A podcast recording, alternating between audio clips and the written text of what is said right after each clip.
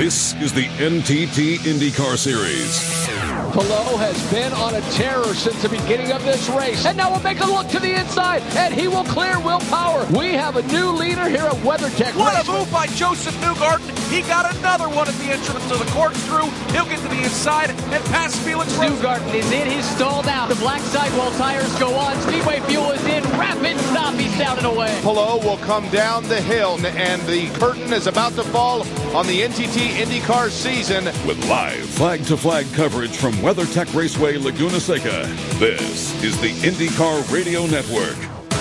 Alex Palou is indeed your N T T IndyCar Series champion, but there is still much to be decided. Valued Leader Circle money, the Rookie of the Year title, Firestone Pit Performance Award, the Manufacturer's title, and just as important, off-season momentum that comes with the win. This is Mark Janes. Felix Rosenqvist says so long to Errol McLaren by winning pole. He is with Ryan Marine. Final race of the season, final start for Errol McLaren for the pole sitter, Felix Rosenqvist. You rolled off from the best starting position in the field. How motivated are you to end this tenure with this team on the highest possible note? Well, I think as motivated as I can be. Uh, you know, I'm going to pour everything I can into this race. We have the best possible uh, situation going into it, and the cars felt good. Um, yeah, it would just be a perfect ending to do something special this race. So we're uh, yeah, super focused and uh, have a good feeling about about it, but it's obviously ninety laps to go. A lot of things can happen. You just got to stay sharp. Even if you lose a couple of spots here and there, you just keep keep your head in the game, and uh, we'll uh, make sure we have something to celebrate. No one had any running, really, in warm-up this morning. How much into the unknown are you going in the race today? Well, I think it's the same for everyone, you know. We had the same in Nashville. I think you, you figure it out, right? These engineers are very good at what they're doing, so I think it's more about driver comfort, you know, pit in, pit out, all those kind of things. So you're going a little bit into the unknown, but uh, I feel like we had a long week here, and we, we, we know the track at this point, so we're, we're good to go.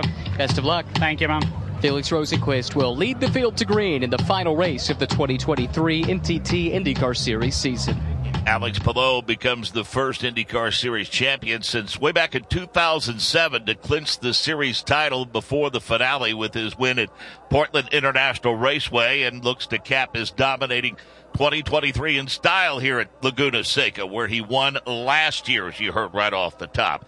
The second title in three years for Alex Palou. He is with Alex Wolff. Well, last week with his victory at Portland, Alex Palou locked up the twenty twenty-three N T T IndyCar Series Championship. Alex, what's this last week been like? Yeah, it's been amazing, honestly. We celebrated a bit after Portland, uh, but then we just uh, had to concentrate on the last race of the year. Yeah, we locked up the championship, but we have an opportunity to try and fight for the race again here in Laguna. We have a great team, great car, really fast. So, yeah, starting P five today, we'll try and do the best we can to try and win it. You won in dominant fashion here last year, and now with a lot of unknowns with the new repaved surface, with also only about ten minutes of running this morning because of the fog, what do you think is the outlook to try to repeat as a race winner?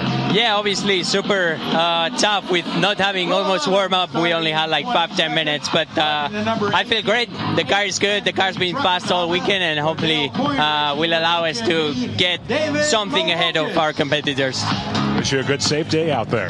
Thank you.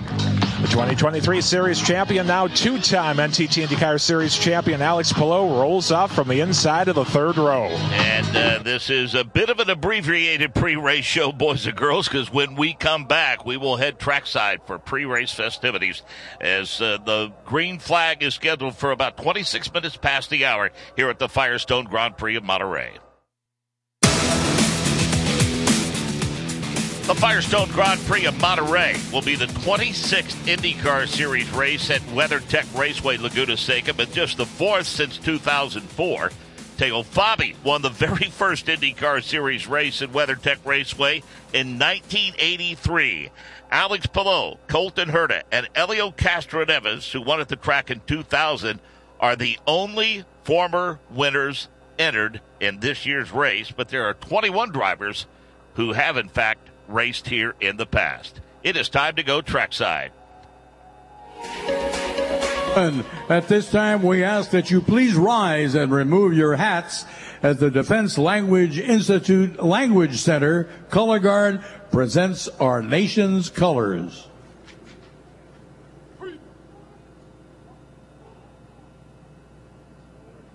Please remain standing as Chaplain Jason Holt of IndyCar Ministries offers today's invocation. Father God, we thank you for the gift of life and for creating such an amazing place for a racetrack. God, we thank you for the brave men and women who sacrificed it all that we might be free to gather and pray openly like this today. And so, God, we ask for your blessing over these drivers, teams, safety personnel, and these great fans, that we would have an exciting and yet safe day of racing. But most of all, we say thank you for the hope and love available to all at the cross of Jesus Christ, in whose name I pray. Amen. Here to honor America with the singing of our national anthem, please welcome Airman First Class Natalie Angst from the United States Air Force Band of the Golden West.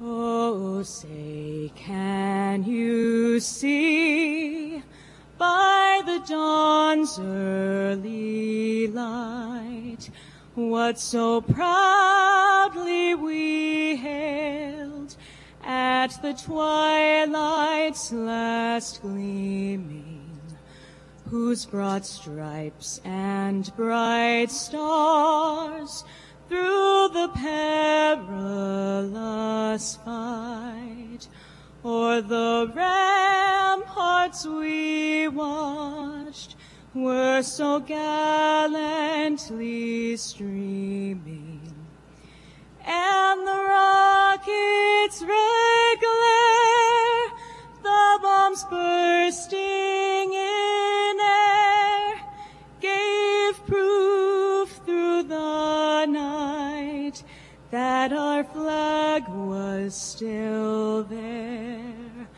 Oh, say does that star-spangled banner yet wave o'er the land of the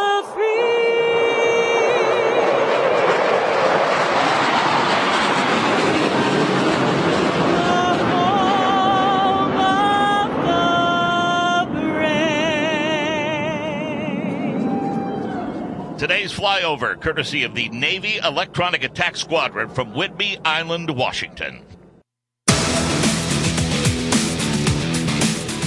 Our driver analyst, Davey Hamilton, of course, piloting again the fastest seat in sports today for today's race. So, Davey, let's uh, get right to it. Uh, the pit strategy and how we're going to stack those primaries and alternates. How does that shake out today?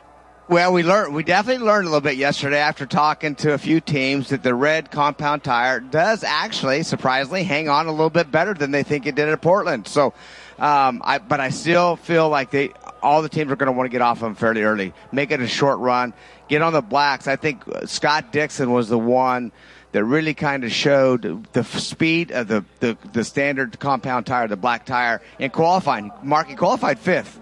So that's not too shabby out of the fastest six, and on that black tire against the red. So black tire is going to be the tire of the day. It's going to be interesting to see how it unfolds. As we always say, give them a good, fast, and safe ride. We'll talk to you soon. Okay, we'll do. The N T T IndyCar Series continues to lead the field in the race for equality and change. Louisa Macer is back with more in this week's On Track with Diversity, presented by Gallagher, your trusted insurance broker and H R and benefits consultant. Doctor Julia Visor leads the way with how N T T IndyCar Series drivers are treated at races. We catch up with her one year after stepping into her new role as medical director and what has transpired this season. We have probably the best um, medical team in all of motorsports, and working together with the safety team, that makes us a very awesome hybrid team of physicians, nurses, paramedics, E M T firefighters, and constantly learning from each other, being there for our team members. On track, off track has been just incredible. And then adding the medical unit this year has been a game changer, because now we're able to actually provide care for the whole paddock. You know, garage is open to garage is closed.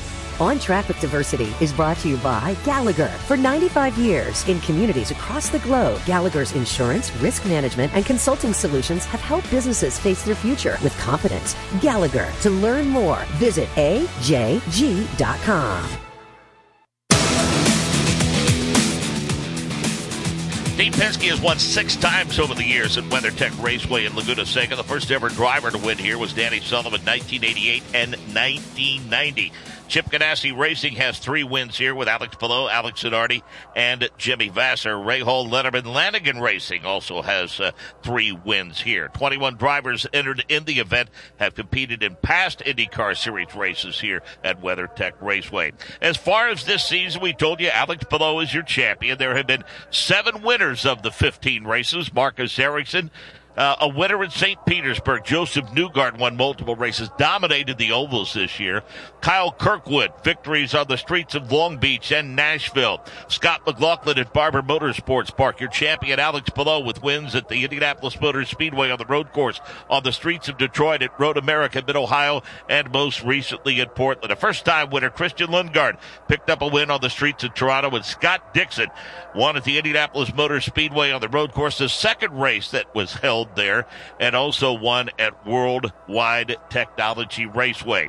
As we mentioned, still a lot to be settled in terms of that leaders circle money. Several teams competing for the last couple of spots and uh, getting a head start on their budgets for the twenty twenty-four campaign. We also have a pretty good Rookie of the Year battle that looks like Marcus Armstrong is going to be able to grab a hold of. He can celebrate that as he gets ready for a full-time ride with Ganassi Racing. Now it's time once again to go, go trackside to start the Firestone Grand Prix of Monterey. Gentlemen, it's time to give the command for the Firestone Grand Prix of Monterey. Please welcome your Grand Marshal, content creator, Truett Batten. Drivers, start your engines.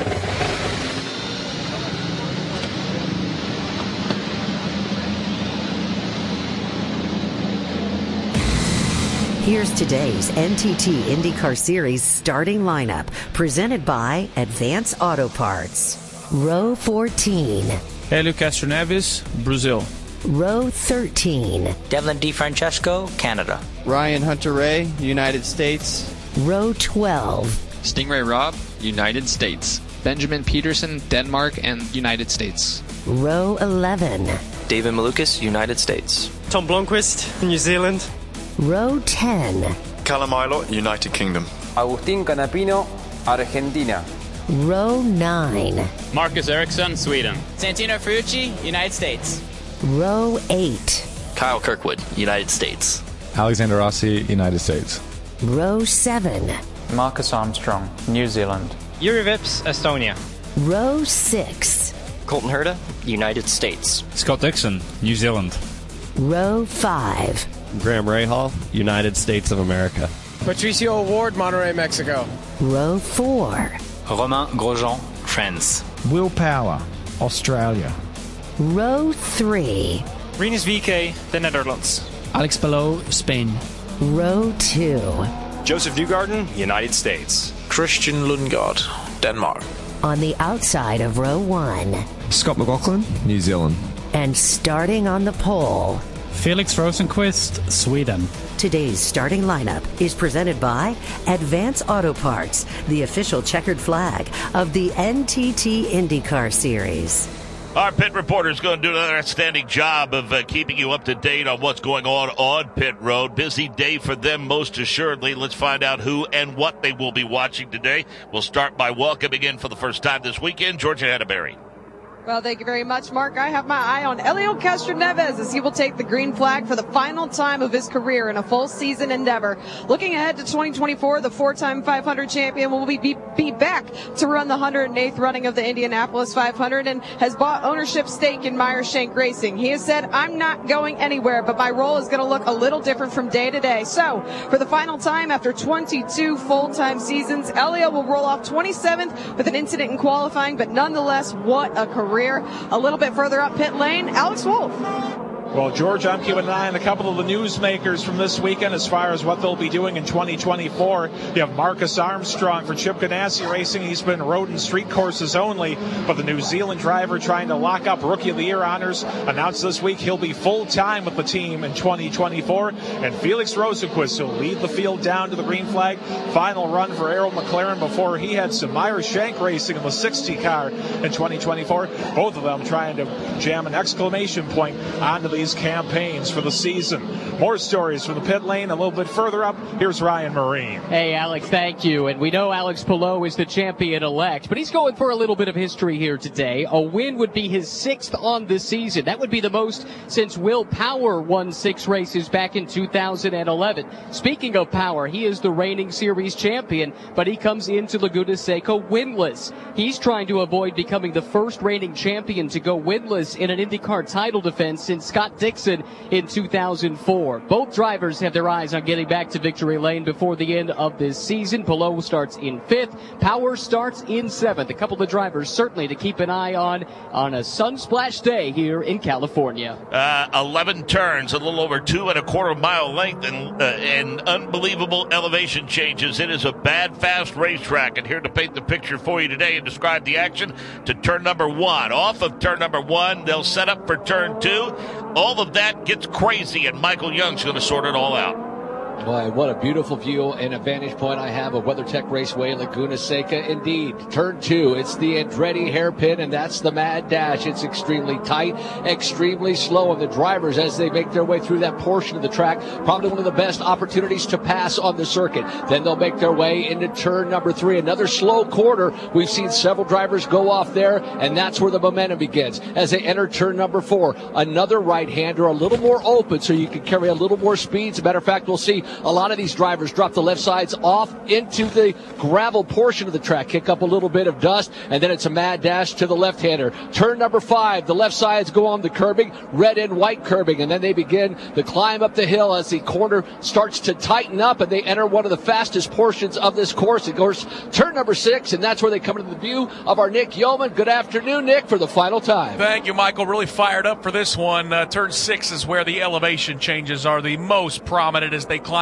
uphill. Turn six has been troublesome, though, because the track narrows up after they leave that left-handed corner. It is a straight shot uphill, the Rahal straight. Bit of a bender to the right of turn number seven. They'll blitz right through that corner. And then it's one of the most iconic corners in all of motorsports. It is the Laguna Seca Corkscrew. It's a left and a right-hand turn, uh, very quick, but it's the racetrack falling away. It's almost like driving off a cliff. It's a blind left-hander, back to the right, then another shot to the left of turn number nine before they pop into the view for the final time this season of Indianapolis. Is Jake Query.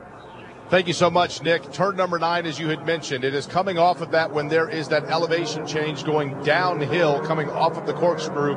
You build up some speed, and it's a right-handed turn number ten, a highly banked turn number ten. One of the race fans here on the hill has worked his way down with a Swedish flag, and it won't take long for the field to see it, with Felix Rosenqvist of Sweden, the pole sitter, working his way through turn number ten, rows of two, then a lefty of turn number eleven, and Mark Janes. That means we'll be racing here at the WeatherTech Raceway at Laguna Seca. Uh, field is in pretty good formation in front of Jake Query all the way through the final row, and they make that left-hander off of turn number eleven, and they'll wait for the green flag to fly. Will Power starts to jump out out of line. A couple of other cars start to jump out of line, and the green flag flies and the Firestone Grand Prix of Monterey roars into turn number one.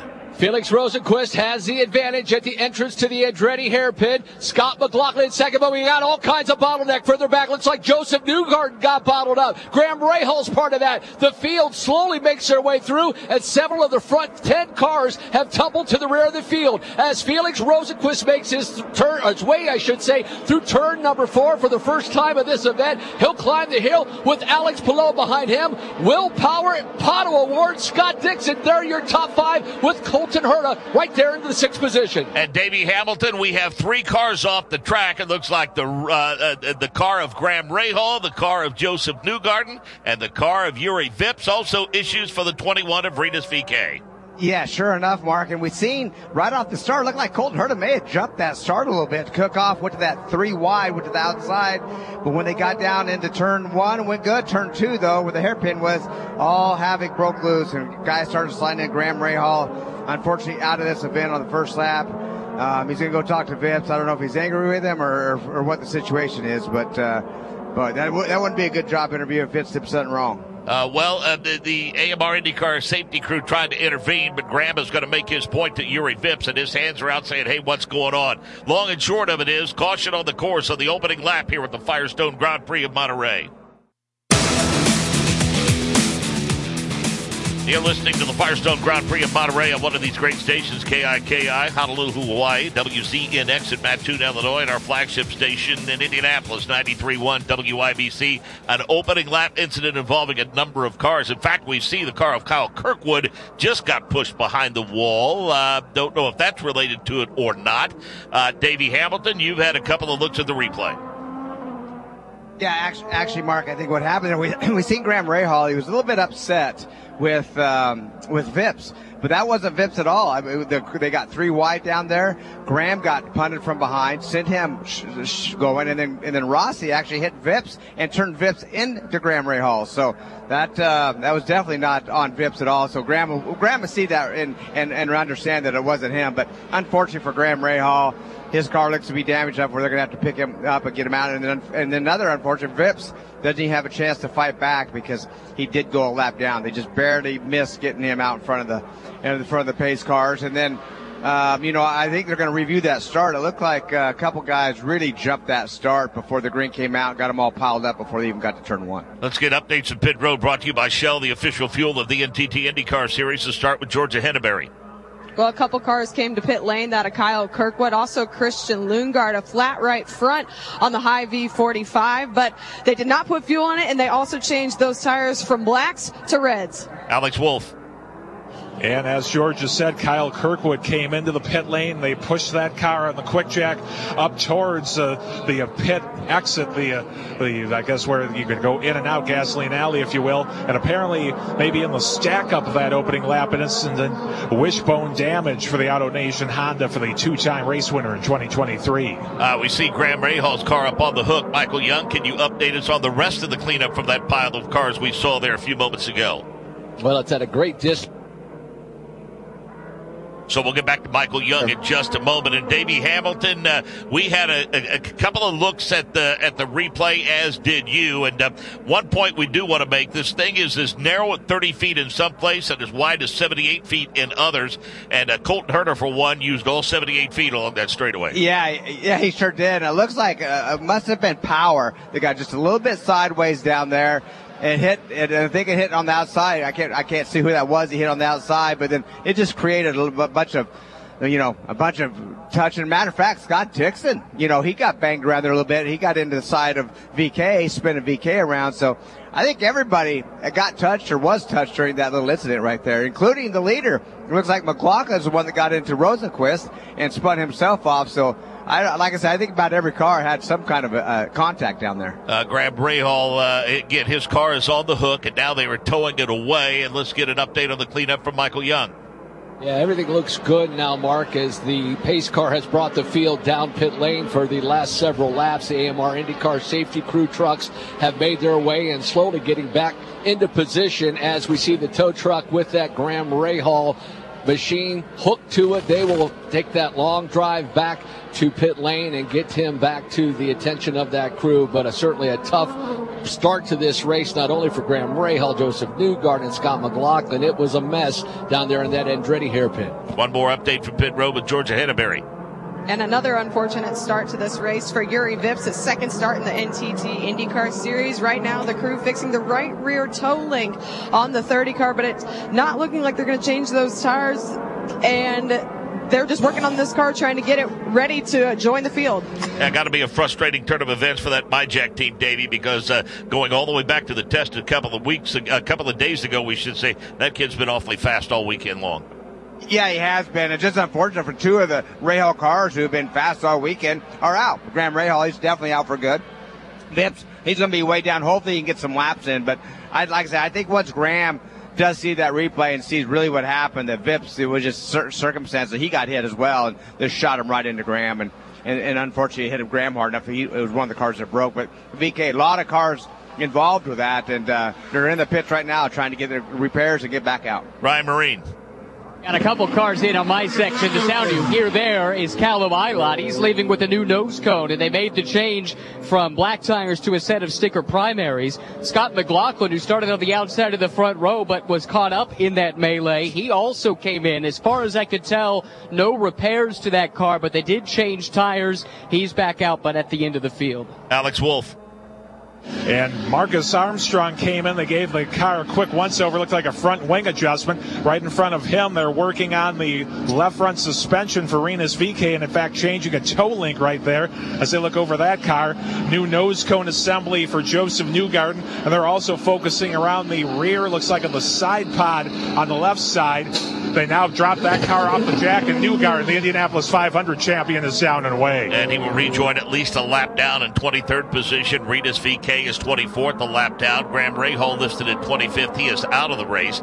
Three laps down in twenty-sixth is Jüri Vips. Kyle Kirkwood, three laps down in twenty-seventh position. And uh, Kyle Kirkwood's car among the first to go behind the wall for repairs. Not sure what the issue was there uh, at Davey Hamilton, but clearly there were not only drivers involved to that melee, but others decided that, uh, you know, we, we started all the primaries. We wanted to get off of them as soon as we could. We've completed five laps under caution, so why not go ahead and get off of them now? Get off those alternates now. Yeah, might as well. Yeah, well, see, and I'd, I'd like to say, I think it's going to be a three-stopper, more likely, for these leaders. It's going to be one lap to go, so next time by we'll see green. But they're going to be, you know, get off of them and, and put the blacks on. Just see what you get in the long run. Let somebody else uh, sample those uh, reds and and try to get that. Now, it's not going to help him on fuel mileage. This is way too early, but hopefully the single file. I'm surprised that, I know they're reviewing the start. I'm surprised there are not some penalties at the start of this race. That had nothing to do with turn two. I think you'd like to say everybody, set Palou, you know, Palou, our, you know, he's our champion. It looks like he's in that second position now.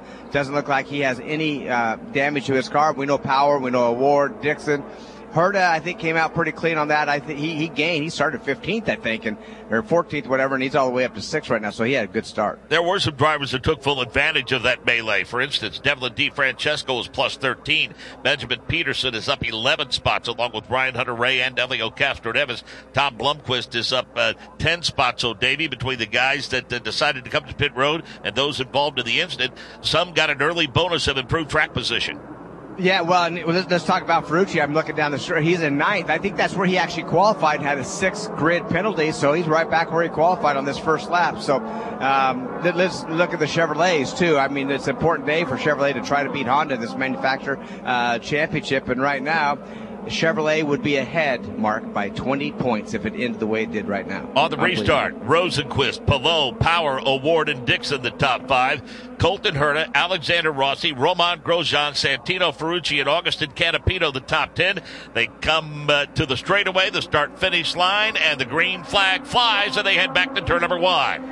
Well, for Felix Rosenqvist, able to break away from Alex Palou by a couple of car lengths. The battle was for that third position with Pato O'Ward trying to get around Will Power. Everybody will settle back in for their back of the field. Cars starting to go turn uh, too wide, but everybody cleanly through thus far, turn number three. But back to the front, it's Felix Rosenqvist, two car length advantage over Alex Palou. Now Will Power back about eight car lengths for Palou, who's running second. Then Pato O'Ward, Scott Dixon, Colton Herta. They're your top six up the top of the hill. Yeah. Yeah, wouldn't you know it, all that carnage in the opening lap, and Alex Palou's charmed season continues as he avoids the melee and he runs second. Let's go back to Michael Young. May have some contact issue with Scott McLaughlin and Benjamin Pedersen when they came off turn number five. McLaughlin got into the rear of Pedersen, looked for potential damage to that car. Rosenqvist, Palou, Power, O'Ward, and Dixon, the top five. Back to Jay Query. Alex Palou is doing everything he can to take that lead. Tries to go to the inside of Felix Rosenqvist, and Rosenqvist and Palou. Rosenqvist got shut out just a little bit. Put Alex Palou to the lead at Laguna Seca. Yeah, elbows plenty wide there. Now all of the sudden, Will Power is showing some muscle. Michael Young looks like he's going to grab P two as they get back to you. So Will Rosen- Power grabs the second spot over Felix Rosenqvist. Pato O'Ward has the fourth spot. Scott Dixon completes the top five, Michael. Uh, for Alex Palou, what a move down there on Jake Query's end of the track. He's already gapped himself five car lengths over Will Power. Then it's the Felix Rosenqvist machine, Pato O'Ward, Scott Dixon. Everybody settled in. There was a lot of beating and banging further back in the field, but Alex Palou will lead them under the V P bridge with a ten car length advantage over Power. Yep, that equals about a one second advantage on the stopwatch as Alex Palou snakes his way out of turn number six, climbs the hill, and heads to the corkscrew. It's now Will Power giving chase in the second spot. Rosenqvist, O'Ward, and Dixon, the top five out of the corkscrew. They work their way now off of turn number nine. Alex Palou continues to extend now over Will Power. Then it's Rosenqvist, followed by Pato and Scott Dixon. But the leader, Alex Palou, already through turn number eleven. Michael Young.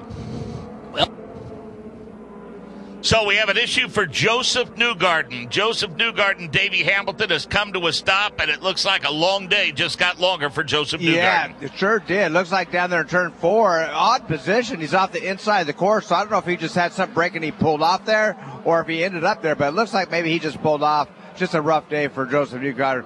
And so, yeah, he's spun and just finds himself off the inside track. Just a tough day for Joseph, bro. Alex, Alex Palou, Will Power, Felix Rosenqvist, Pato O'Ward, Scott Dixon, the top five. Colton Herta, Romain Grosjean, Alexander Rossi, Agustín Canapino, and Santino Ferrucci, the top ten at the Firestone Grand Prix of Monterey. Caution on the course incident involving Joseph Newgarden in turn number four. He is back underway courtesy of the A M R IndyCar safety crew. Palou, Power, Rosenqvist, O'Ward, Dixon, the top five. Herta, Grosjean, Rossi, Canapino, and Ferrucci, the top ten, with nine laps of the ninety-five to be contested complete.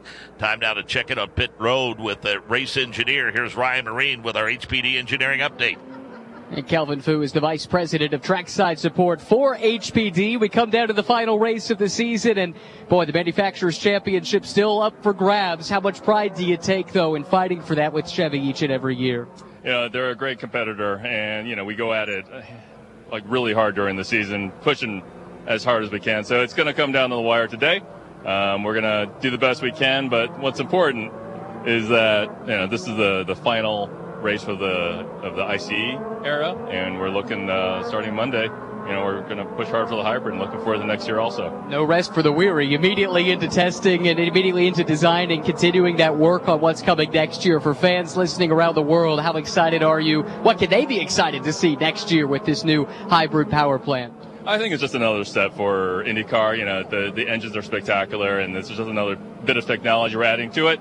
Um, working really hard to, you know, it's a unique technology, a lot of really unique aspects for the driver um, that we're hoping to introduce to. It's just, it's already the best drivers in the world, and, you know, I think it's going to enhance it even more. Appreciate the time, and good luck at the Manufacturers Championship. Thank you very much. Yeah, appreciate the insight all season long on that H P D engineering update with the good folks from Honda. Let's go up pit road a little further, check in with Alex Wolf.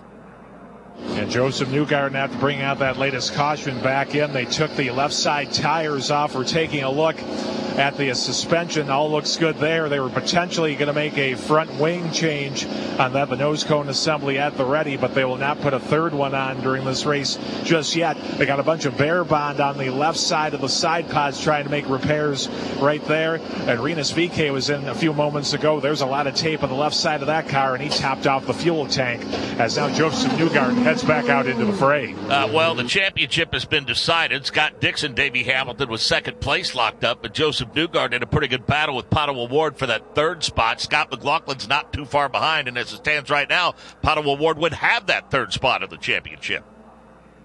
Yeah, absolutely, and that uh, you know that hurts. You you want to f- finish as high as you can every year in that championship.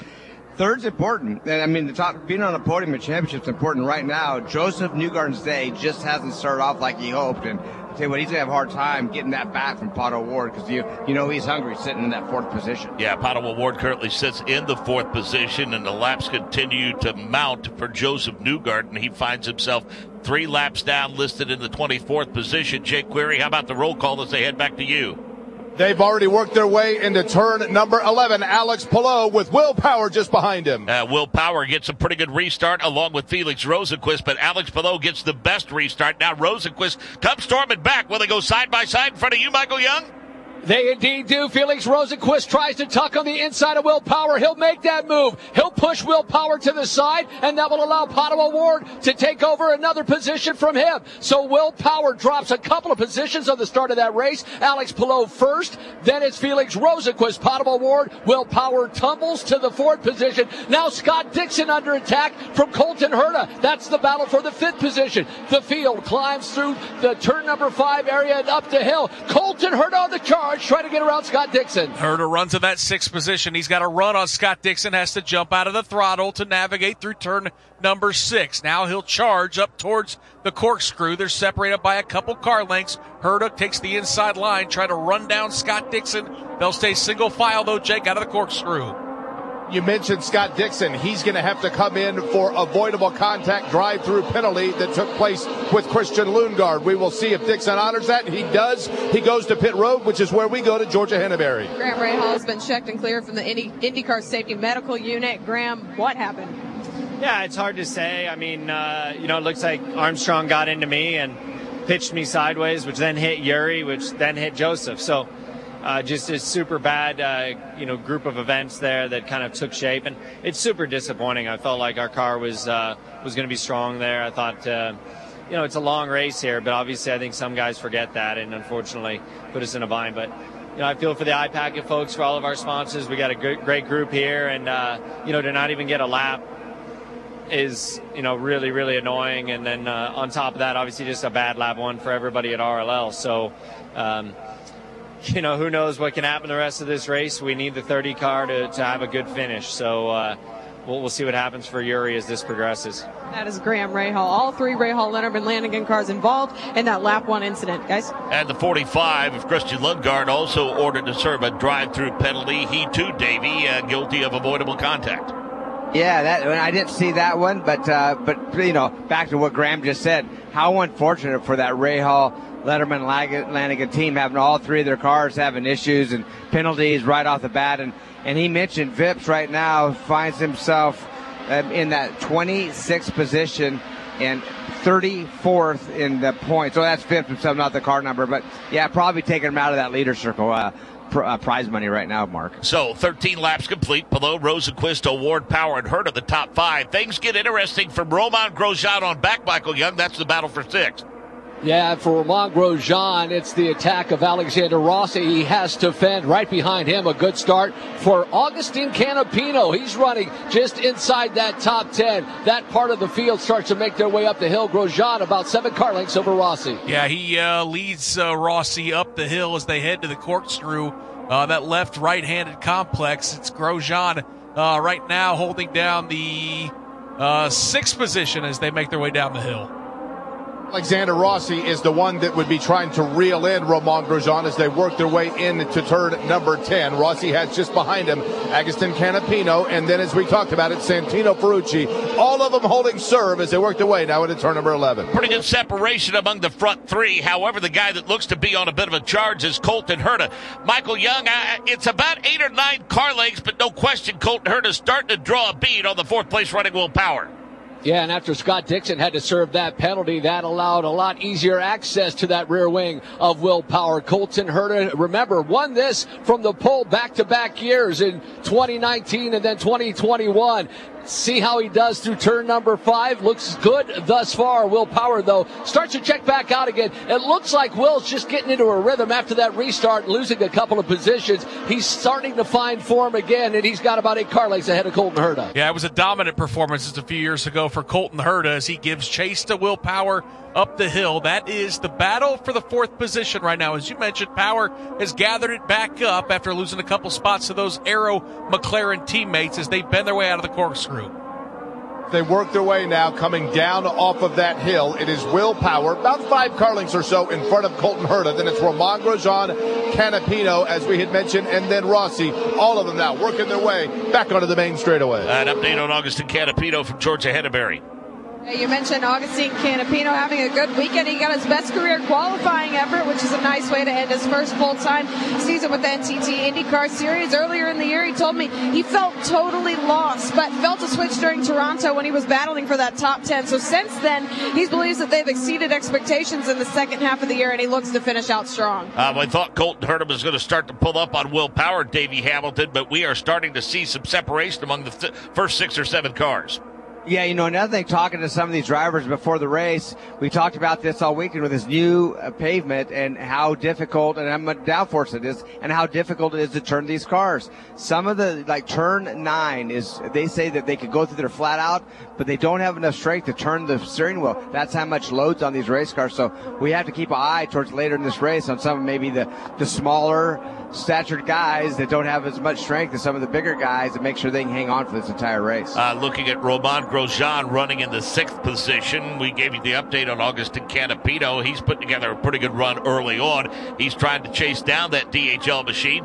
Matter of fact, off of turn number eleven, it's about a two-car length advantage. We watch the war back to the start-finish line, and Romain Grosjean been connected to Dale Coyne Racing, possibly a return there next year, Michael Young, but right now his focus is on that D H L machine in his sixth-place run.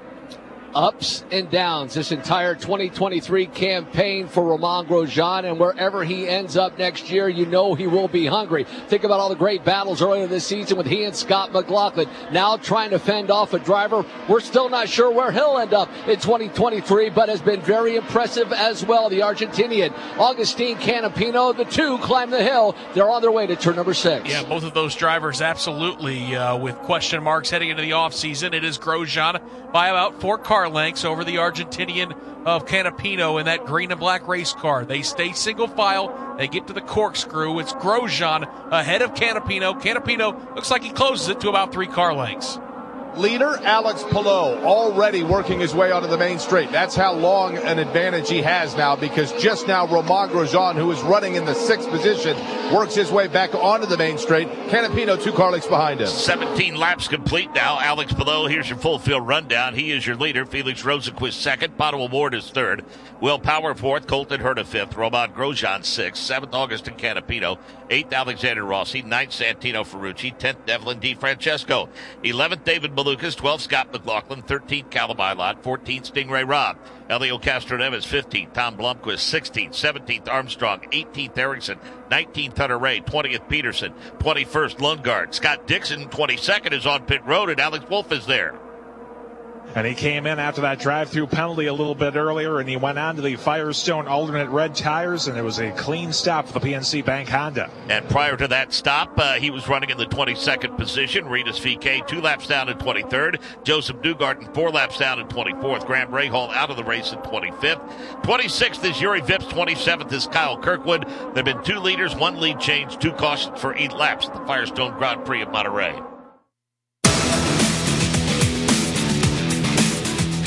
nineteen laps complete. Alex Palou, your leader by six point four seconds over Felix Rosenqvist. Pato O'Ward, Will Power, Colton Herta, the top five. Grosjean, Canapino, Rossi, Ferrucci, and DeFrancesco, the top ten.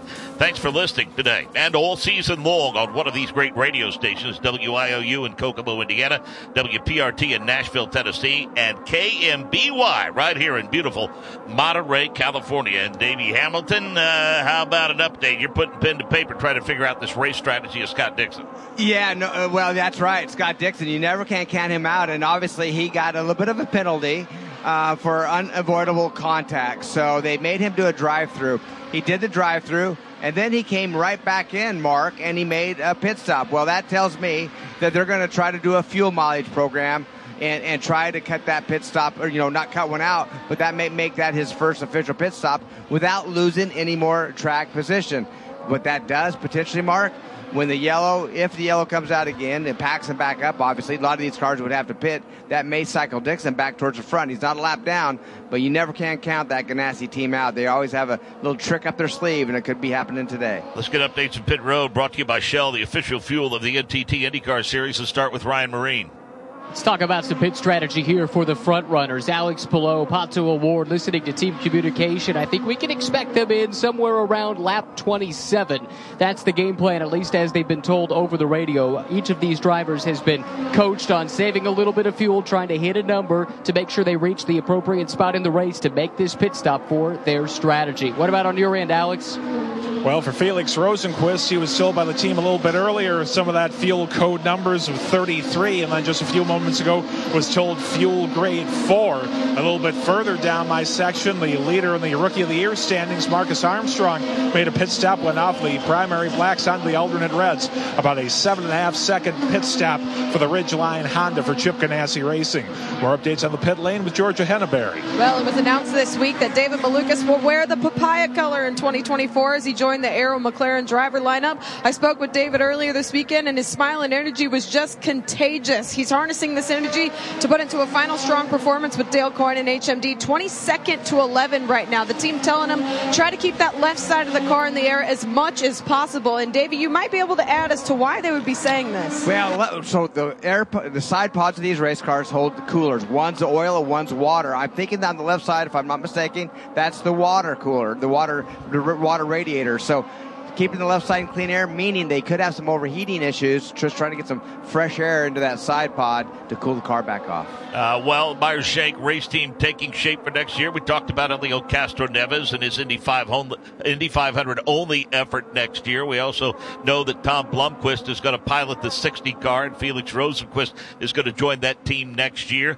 We caught up with Mike Shank this weekend, and Mike was very uh, matter-of-fact, very humble, in fact, in his discussions of Simon Pagino, you know, who's not been in the car since being injured in that horrific crash at, crash at Mid-Ohio. Simon Pagino, we're happy to report, continues to be on the mend, and everyone, including Mike Shank, is hoping we see Simon Pagino at the racetrack, back at the racetrack very, very soon, and certainly next year in competitive form. It's one of my deepest regrets right now in racing in general, what happened to Simon, and um, we have to kind of move on now, and so does he, and uh, we respect him and love him, and um, hopefully, uh, you know, in, in due time here, I'll get it, get the medical stuff straightened out. I'll be back on the track. And I know you echo those sentiments, Davey, because Simon Pagino, after yeah. driving for you guys a few years ago, uh, you guys became very fast friends for sure.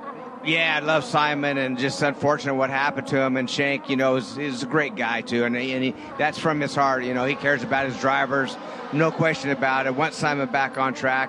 Unfortunately, they have to make some moves right now, too, to make sure that they have drivers in their seat. That moves Simon out of one. But, you know, Shank has sports cars. Simon has other opportunities, I'm sure. Uh, the, the talent that he has, he'll land somewhere, but we can't wait, as you just said, can't wait to see him back at the racetrack. Well, in, in this day and age, Davey, once upon a time, maybe a guy could climb back in the cockpit when he was sixty, seventy-five, eighty, maybe ninety percent. But, boy, now you got to be one hundred percent for sure. Uh, pit stops are underway. Let's go to pit road, check in with Ryan Marine. Scott McLaughlin just left his pit stall, made the switch from blacks to a set of scuffed reds. He's been in a couple of coming togethers. He started on the outside of the front row, lost a lot of ground at the start, also ran into the back of Benjamin Pedersen at one point. They think that this nose cone is undamaged. They did not change it during this pit stop. Georgia Hannaberry. David Malukas, another taker on pit lane. He took those red tires off, put the blacks back on, had a little bit of a drag race himself down pit lane, but overall, a good stop. Uh, Nick Yeoman, looks like there's a couple of cars bottled up behind Stingray Robb, who's currently running in the twelfth position. Yeah, they're approaching the carousel. That appears to be the number sixty machine, the Meyer Shank car of Tom Blomqvist and Marcus Ericsson right behind. Stingray Robb on the lead lap, Jake. He's running twelfth, but it's awful tight there. Yeah, and so Marcus Ericsson actually is going to use that opportunity to try to take advantage of Blomqvist getting checked up a little bit, but Ericsson a little bit loose off turn number eleven. That allows Blomqvist to manage to keep that distance. Yeah, quite frankly, right now, that is the closest thing to a battle, and it's a pretty decent one. And hats off to Stingray Robb as he continues uh, to, to hold serve. He's in the twelfth position, Michael Young, with Blomqvist and Ericsson giving chase. And the last time by, it was Marcus Ericsson trying to get around Tom Blomqvist, was unable to do so. But Stingray Robb trying to keep that forward momentum rolling, and he does so off of turn number four. A two-car length advantage over Tom Blomqvist as they enter turn number five. Robb looks good off the exit of that turn. Back end wobbles ever so slightly, but that will allow himself to check out by about, oh, I'd say three car lengths, Nick Yeoman. I think this three-car battle, if uh, Stingray backs up the pace anymore, may become a five-car battle, because uh, Hunter-Reay and Lundgaard are starting to creep into the mix. Meanwhile, Hélio Castroneves has had a spin. That appears to be uh, exiting pit lane, but uh, Jake, it continues to be tight. Looks like Marcus Ericsson just got by Blomqvist. Ericsson did manage to get past Blomqvist coming off turn number nine. Now the next to get Blomqvist from the crosshairs will be that of Ryan Hunter-Reay. But just as I say that, Blomqvist says enough is enough. He goes on to pit road. And uh, Davey Hamilton, uh, Hélio Castroneves, uh, boy, did not have his head on a swivel. Came right back out onto the racetrack and narrowly picked off our leader. Yeah, so Hélio spins coming off of turn two, gathers it up. And then it comes back on, it got it going again, but then I think it was Pedersen that he must not have seen. He seemed to get wide, just spins, got out of the groove, completely out of the groove, got, and then just lost concentration or something. And then, like I said, got going, Almost runs Pedersen over getting into turn three. When he does that, shoves him back off the racetrack again. And then uh, he comes back on and almost takes out Palou. Yeah, the car spun around a couple of times, and he was able to get it back underway, and we're watching the replay right now. The narrow miss with Benjamin Pedersen. He and Pedersen, he shoves him right off the track. Then Hélio loses at the point, comes right back on, and narrowly missed Alex Palou. Uh, it looks kind of like a cartoon, actually, was happening. It's like that. Did that really just happen right there? Hélio off in two corners, sideways, out of control. Pretty much out of control, both those corners, but he got it. He's got no yellow flag. He's got it going. It didn't affect anybody except himself, and uh, off he goes. Talked to Hélio just briefly before um, inter- driver introductions, Mark, and it's emotional. This is his last race, Mark, as far as a full-time uh, IndyCar driver, and he's going to he's going to continue to run the Indy five hundred, so... He told me, he goes, it's time. He goes, it's time. It's, this is a hard time. I go, we all go through it, buddy. And, and so uh, I'd like to see a little better day for him than he's having right now. But this is the last time we're going to see Hélio Castroneves as a full-time IndyCar driver. Update from Michael Young. Yeah, just to put a, a, a bookend on that story, watching Hélio Castroneves, I don't even know how Alex Palou saw turn three. There was so much dust kicked up by Hélio Castroneves, it literally took about twenty-five to thirty seconds before it finally dissipated. Uh, Will Power's got some company, Jake Query. It's Romain Grosjean and Agustín Canapino. They work their way in towards turn number ten. Power is going to take it down to the bottom of the racetrack. Bigger battle for Grosjean is that of Canapino. Just behind him, Alexander Rossi gets a look at that as well. All of them back onto the main straight. Power with a five-car length advantage over Grosjean. To Alex Wolff. Felix Rosenqvist goes off of the primary blacks onto the alternate reds. No front wing adjustment. Packing it full of shell fuel, and he's back out. Uh, so let's pick up that battle now. It's Canapino and Rossi getting interesting, Michael Young. As they make their way through the Andretti hairpin, we see Canapino make his way through turn number three. And I've been keeping an eye on Agustín Canapino. He has had issues here at turn number four the last several times through, where he gets those left sides nearly in the dust, but is extremely clean this time through. He's about eight car lengths behind Romain Grosjean. In front of Grosjean is Power. So Power, Grosjean, Agustín Canapino, Alexander Rossi up the hill to six. That is fourth through seventh. Power, Grosjean, Canapino, and Rossi as they bend their way through turn number six and start to head up top uh, to the highest point of elevation before they spiral their way out of the corkscrew. Power leads that train, Jake, into turn number nine. Know how popular Agustín Canapino is in his home country of Argentina, who are watching now and really pulling for him to try to reel in Romain Grosjean. Both of them head to pit road. Let's go down there to Ryan Marine. Pato O'Ward pitting from the second spot.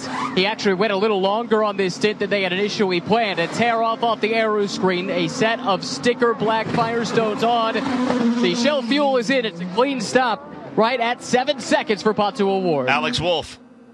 Romain Grosjean in there, staying on the black tires, waiting a long time for the fuel, and he's down and away to Georgia Henneberry. Agustín Canapino, another taker. The red Firestones went on, the black Firestones came off, he was down and away. Michael Young, trouble in front of you. Marcus Ericsson in one of the Arrow McLaren cars.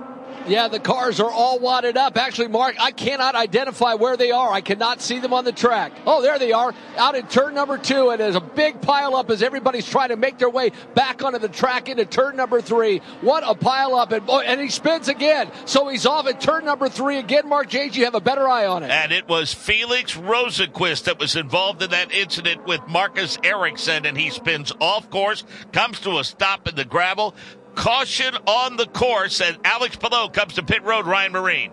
Yeah, the question is, did he get in before the pits were closed? I don't have the answer to that, but the Ganassi crew, they're going to go to work here. It's a clean stop, no changes. Alex loves his car. They go from blacks to blacks here on this stint. twenty-eight laps complete. We'll sort it out when we come back. Need to pause ten seconds for station identification. This is the IndyCar Radio Network.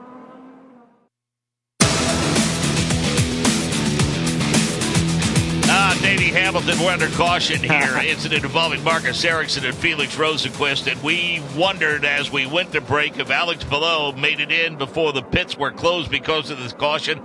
Uh, for the most part, maybe not so much out of the car and away from the racetrack, but certainly on the track this year. What a charmed existence it's been for Alex Palou. Well, as you just said offline, Mark, you hit it right. He needs to go buy a lottery ticket as soon as this race is over. I mean, he's had a fantastic season coming in for a pit. That yellow light came on just, I mean, just multi-seconds after he crossed that pit uh, commitment line. So he is safe. He's good. He's going to continue to be the leader.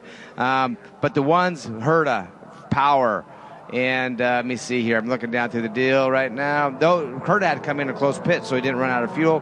Power did not pit. What's going to happen, they're going to have to come in, Mark, and, and fuel and get a pit stop. It's going to cycle them to the back of the field. Not a good day for those drivers. Uh, so thirty laps complete now as we run under caution. Alex Palou uh, being shown the leader. Then Power, who has not pitted. Callum Ilott last pitted on lap number four.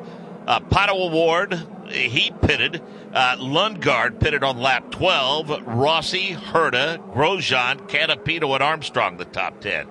Ferrucci is eleventh. McLaughlin is twelfth. DeFrancesco is thirteenth. Malukas is fourteenth. Dixon is fifteenth. sixteenth is Hunter-Reay. seventeenth, Blomqvist. eighteenth, Pedersen. nineteenth, Robb. twentieth is Castroneves. A lap down in twenty-first. Marcus Ericsson. twenty-second, Rinus VeeKay. He is uh, two laps down. Two laps down, Rosenqvist twenty-third. Four laps down is Newgarden at twenty-fourth. Jüri Vips shown twenty-four laps down. twenty-sixth is uh, Graham Rahal, listed as out of the race, and Georgia Henneberry. Uh, some thirty laps down, Kyle Kirkwood in twenty-seventh returned to the race, and you said he had a long, long way to the cockpit of that race car. Absolutely. Kyle Kirkwood stayed in the cockpit of the Andretti Autosport number twenty-seven the entire time in the garage. He was moving around, making sure everything felt good as they went to work on the tail end of that car. Since he's rejoined the field, thirty laps down, but nonetheless, that team worked hard to get that car back out there. Uh, Davey, let's look among the top five. Now, we, we already know what kind of issues Will Power has, considering he hasn't pitted yet. How about Ilott, who last pitted on lap four, who's currently running third, and Christian Lundgaard, who is uh, in fifth place, but last pitted on lap twelve. What's their strategy yeah, looking like? N- not good. They're going to have to pit two. It's going to cycle them to the back of this field. So Power, Ilott, not good luck for those guys. They're going to they're going to have to pit this time under this yellow, cycle them to the back of the field. Just not good timing, and unfortunately for that yellow flag. So it's going to cycle around, being Palou, O'Ward, and how about Lundgaard? He's kind of in between. He last pitted on lap nineteen, so he's got a little bit of time to try to work that strategy. And then we're going to, I'm looking down the, the deal here at Scott Dixon. He last pitted, uh, let me see, he's at um, two pit stops, because one was a drive-through, obviously one was a pit stop. He may, he's in fifteenth right now. He's pitted fourteen laps ago. He's got another, you know, twenty or, you know, fifteen to twenty laps left, so he can make this work for him as well. Uh, Felix Rosenqvist, uh, your pole sitter, uh, he is currently Alex Wolf, shown uh, two laps down in twenty-third. And unfortunately, in his final race with Errol McLaren, was hoping so desperately to end his time with the team on a high note with a finally win with the team, as he just has the one with Chip Ganassi Racing three years ago at Road America. But it came in, changed that flat left rear tire, took a look at the rear of the car, and it was fine except for a little bit of a sandstorm that we got from the sand and gravel from his off-course excursion. But he's gone back out to try to catch up to the back of the field. And, uh, and, and unfortunately, Davey Hamilton, the next verse the same as the first. The same old story for Felix Rosenqvist. An average starting position of ninth this season, an average finish of sixteenth. This race pretty much sums up his season. Just incredible. And we talked about this, you know, he just, he always qualifies good. He shows fast all the time. His pit's open right now, Mark. And, but just finishes, just could not get the finishes. And this is another one completely out of his hands. I mean, Ericsson, you know, he ran into him. Bottom line, he just ran into his left ear, spun him around, cut his tire down, cycles him to the back of this field. So this is one of the situations where he's not getting the finishes that he wants, but it wasn't of his doing. Uh, with Ericsson already a lap down, or having lost a lap there, Davey, but you wouldn't be surprised if he, too, heard from race control. Yeah, I'm going to say that was an avoidable contact. I mean, he hit him in the left rear. I mean, you got to be consistent with your calls, and we've seen that happen. You know, that that uh, situation happened before, and then the driver gets called out for unavoidable contact. So I'm going to have to say that they, they got to be consistent on their calls, and I'm going to say that he's going to be uh, penalized for that. Uh, so we are under caution now, getting ready to complete thirty-three laps. And, Davey, those guys that you talked about might be in some trouble, are coming to pit road, among them Will Power. Yeah, and one of them, one of the McLaren cars, man, got sideways down on the, uh, coming in pit lane. Uh, we'll go down to Ryan right now to cover some stops. Yeah, this has been bad luck, as we've chronicled, for the likes of Will Power and Callum Ilott. They pit in front of me right now. It's going to be a set of reds coming off for Power, blacks going on. The fuel is in, and it's a clean stop from reds to a set of scuffed reds for Callum Ilott. He leaves the pit lane just ahead of Colton Herta. Alex Wolf. And we had a little bit of a fake out for the P N C Bank Honda for Scott Dixon. They had a set of sticker reds out at the ready, but they pulled them back, so he's not making a pit stop. Felix Rosenqvist just came back in for a sticker set of the primary blacks as they took those other red tires off to Georgia Henneberry. Hélio Castroneves, amongst other members, coming to pit lane on that pit stop, but it was a black set to black set for Hélio Castroneves, and he was down and away. Yeah, Alexander Rossi comes to pit road, and a bit of a tense moment there, Davey, between the car of Marcus Ericsson, the car of Alexander Rossi, as Ericsson was trying to exit pit road. Yeah, we're going to watch this one time. Rossi comes in, about spins out, coming onto pit road. He gathers it up right in front of Colton Herta. He comes into a spin. Now it's tight. All these cars that came in seem to be they're pitting right next to each other. Rossi comes into his pit stop, and or his pit stall a little crooked. I don't think the air hose reached to the air jack, to be honest with you. They had to use mechanical jacks to get out of the way. With the back of that car, Ericsson almost got into some crew guys there, but they made it out, just lost a lot of time. And I, I didn't catch Rossi early on, but he was one of the ones that did not pit, that got penalized big time for uh, for that yellow coming out. Finds himself in twentieth right now. Uh, by the way, updates from pit road brought to you by Shell, the official fuel of the N T T IndyCar Series. thirty-four laps complete this time by Alex Palou, Pato O'Ward, Christian Lundgaard, Romain Grosjean, and Agustín Canapino, the top five. Armstrong is sixth, Ferrucci is seventh, McLaughlin is eighth, DeFrancesco is ninth, David Malukas is tenth. Scott Dixon back up to eleventh. Ryan Hunter-Reay is twelfth. Tom Blomqvist is thirteenth. Benjamin Pedersen is fourteenth. Stingray Robb is fifteenth. Will Power is sixteenth. Callum Ilott seventeenth. Colton Herta is eighteenth. nineteenth, Hélio Castroneves. twentieth, Alexander Rossi. A lap down, twenty-first, Marcus Ericsson. Two laps down, Rosenqvist in twenty-second. Two laps down, VeeKay in twenty-third. Four laps down is Joseph Newgarden in twenty-fourth. The Jüri Vips, uh, twenty-four laps down, shown in the twenty-fifth position. Kyle Kirkwood shown as thirty laps down. The one car listed as out of the race is Graham Rahal, twenty-seventh. Movers on the day: Devlin DeFrancesco plus seventeen, Agustín Canapino plus fourteen, Ryan Hunter-Reay plus thirteen, David Malukas up twelve, Santino Ferrucci up ten. Alex Palou has led twice for twenty-seven laps. Felix Rosenqvist led six off the top. Colton Herta led a lap. This is the third caution, and we have had fourteen. fourteen laps now, and it's uh, been a bit of a disjointed day so far, Davey, the Firestone Grand Prix of Monterey. Yeah, we it has been, Mark, and it kind of, to be honest with you, it's a bit of a disjointed weekend. This new asphalt that they put down is so fast and so different for some of these drivers to get really a handle on it. It seems like when they make mistakes, they get offline, they're big mistakes, and it's taking out multiple cars. So, um, and there it goes, Mark.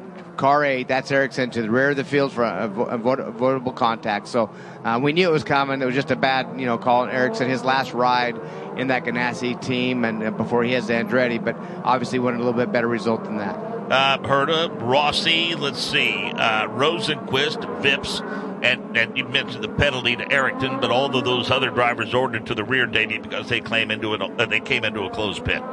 Came into a closed pit. It just was, you know, I mean, if they would have could have pitted one lap for that yellow like Palou did, they would have found themselves in really good shape, gaining a lot of positions, but it didn't work out that way. They just waited too long trying to stretch their fuel out, and and what happens then, if you can just imagine, you know, everybody's packed up, you got to make a pit stop, it just puts you at the back of the field, and now track position um, is not on your side.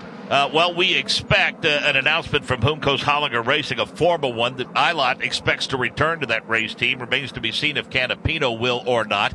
Canapino with a pretty good run, currently running in the fifth position, but they have been connected to Errol McLaren, a possible technical alliance uh, there. And earlier this weekend, we caught up with Ricardo Juncos to get his thoughts on that.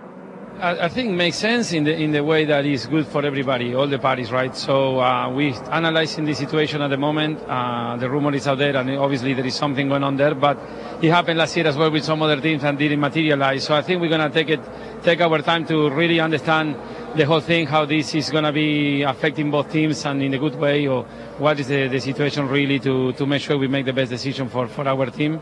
Uh, that's the first priority, and our plan is long-term anyway, so we need to look for next year and, and so far.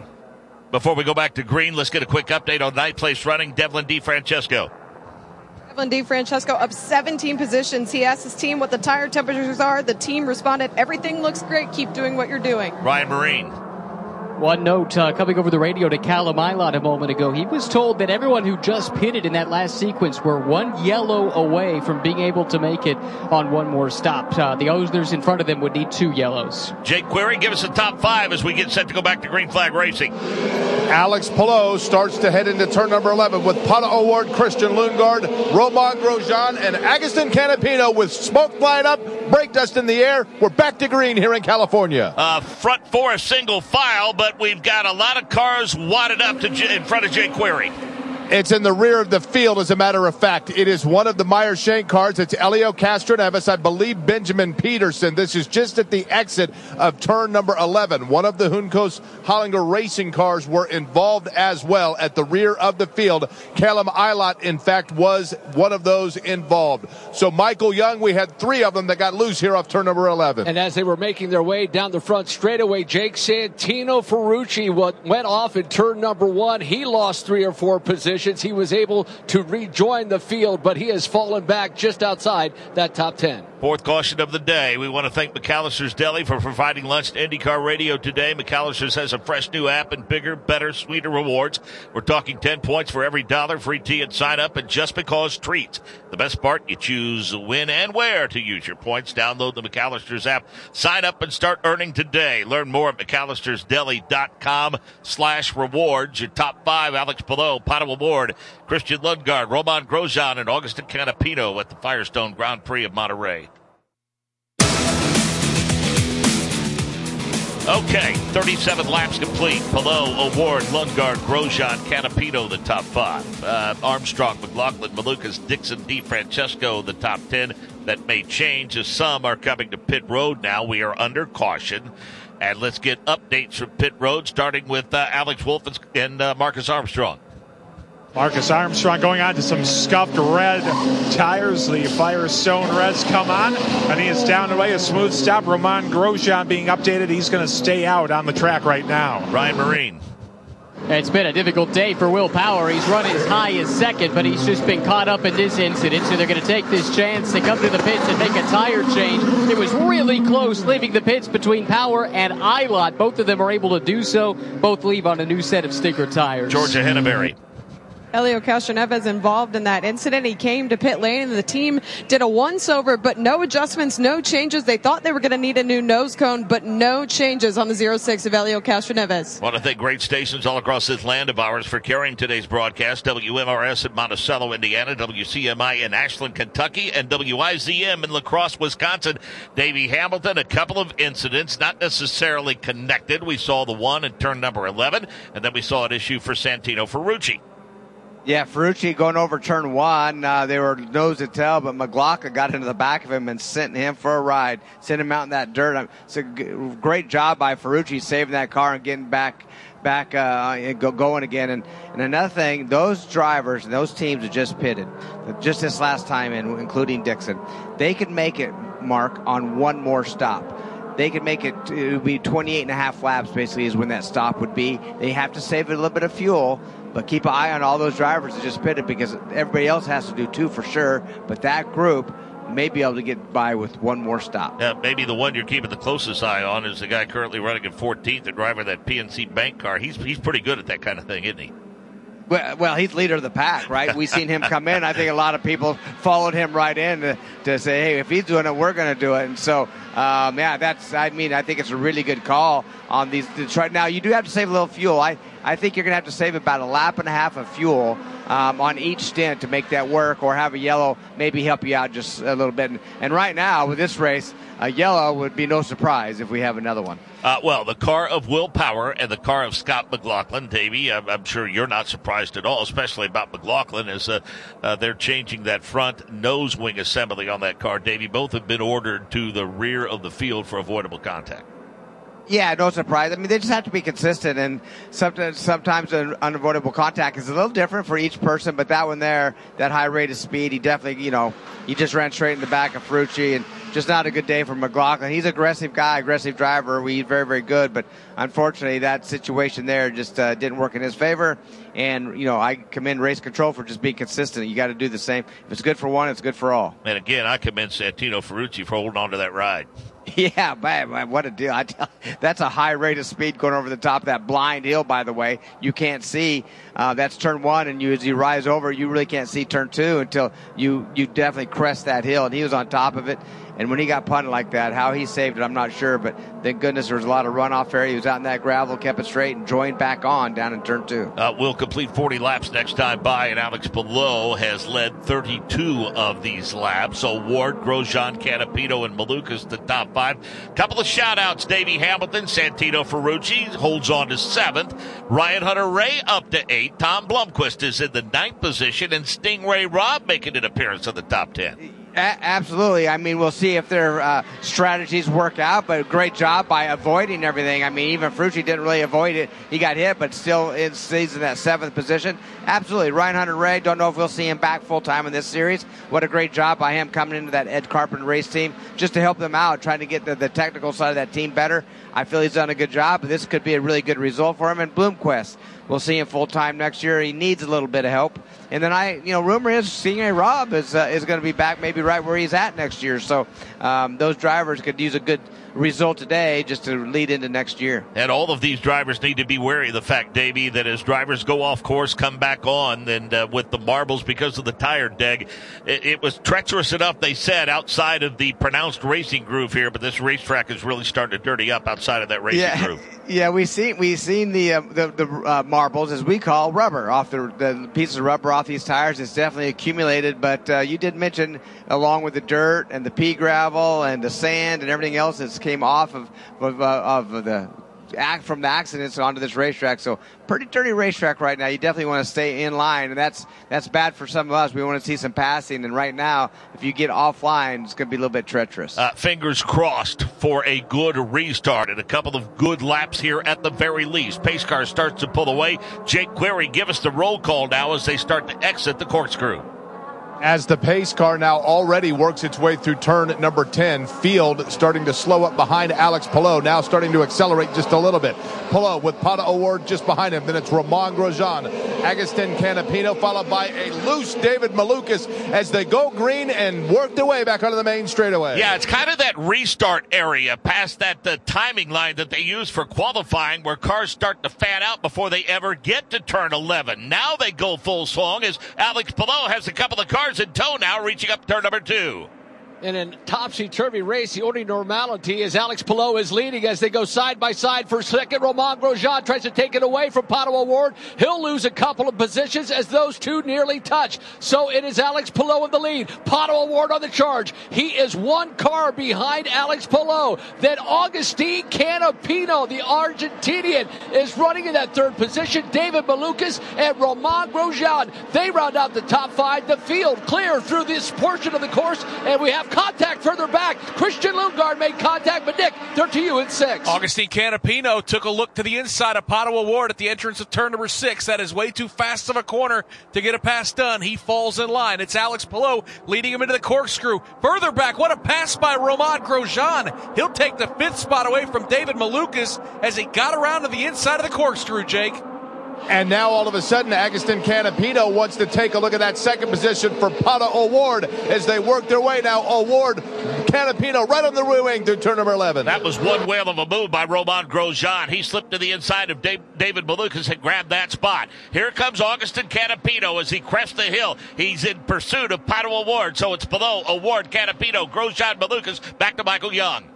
And Alex Palou not checking out like he has done on past restarts. Actually, right there is Pato O'Ward. He's not letting him get away. It's only a three-car length advantage for Alex Palou over Pato O'Ward. Then how about that Agustín Canapino machine? All of Argentina, those race fans there, have to be on their feet cheering on their driver. Romain Grosjean runs in that fourth position, but David Malukas not ready to give it up quite just yet as he's only about a car length off of a machine of Romain Grosjean up the hill. Yeah, Malukas might have gotten past at the entrance of the Corkscrew a lap ago. He may try to set Grosjean up as they head up the hill out of turn at number six. It's Alex Palou leading him out of the Corkscrew, followed by Pato O'Ward, Canapino, Grosjean, and Malukas, the top five.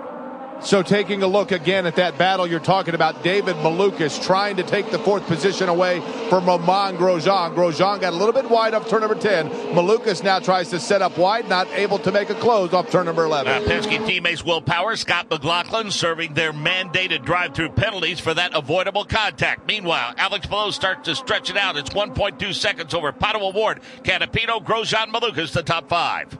Yeah, actually all the way through the top ten. Everybody pretty much separated now as we see the Alex Palou car make his way through turn number three. This time through, it's just about up to a second, about twelve car lengths over Pato O'Ward, then Canapino. That battle's still on for that fourth position. Romain Grosjean still two car lengths ahead of David Malukas. They are your top five, and it's Santino Ferrucci, the A J Foyt driver, just outside of that sixth position. Yeah, I mean, inside the top ten, nine of the top Top ten have not won a race this year. Alex Palou, the only one who has, and he's done it a bunch. In fact, there's a lot of drivers, Jake, inside the top ten who have never won an IndyCar race before. So a lot of hungry drivers here at season's end. As a matter of fact, it's a pair of rookies at the end of that top ten. Talking about Blomqvist, talking about Armstrong, leader, Palou into turn number one, down to pit road in Georgia Henneberry.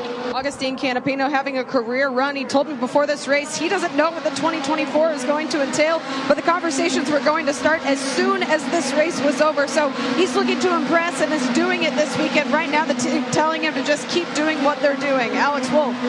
And Georgia, before that restart, Romain Grosjean coached a lot about the fuel number they were going to try to hit, the fuel position on the restart, and then after a couple of laps were done, as they try to stretch this run out, which would also shorten their run, because remember, they started on the primaries, they stayed on them on that first pit stop. They'll have to go to the Reds next time they're in, and after he washed up the track on that restart, there was a lot of despondent faces and body language in the twenty-eight pit, but when he made that daring move just a few turns later, Later, the spirits lifted again as Romain Grosjean, a podium finisher two years ago, trying to make a charge in the D H L Honda here today. Uh, again, forty-four laps, forty-five laps complete next time by. Palou, O'Ward, Canapino, Grosjean, Malukas, the top five. Ferrucci, DeFrancesco, Hunter-Reay, Blomqvist, and Armstrong, the top ten.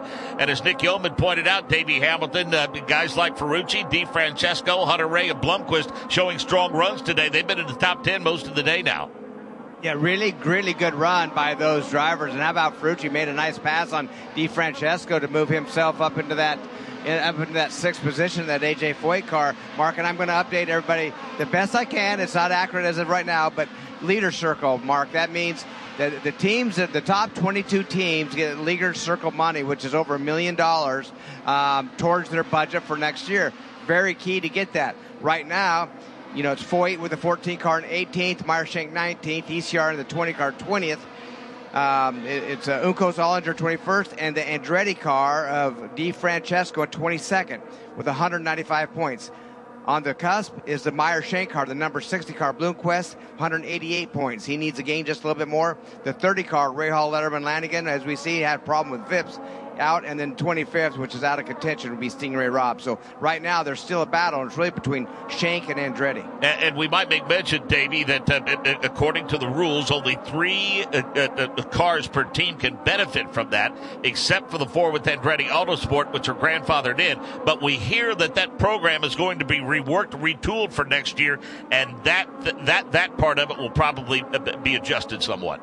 Yeah, the understanding is they are only going to award Andretti three. Now, there's ways of looking around it. We might, some rumors going around, Mark, that they may have that fourth entry under Brian Herta Autosport, which we've seen before, Brian having a car, and maybe put that fourth entry under Brian Herta under that same, you know, it'd be under the same roof, but under a different ownership um, um, program, and there'd just be a Uh, so, so we'll see. But, yeah, you're right. I think they're trying to cap these teams at three cars apiece for leader circle money. forty-seven laps complete next time by. Pa- uh, Alex Palou has built a lead of three point one seconds over Pato O'Ward. Canapino is uh, seven seconds back in the third position.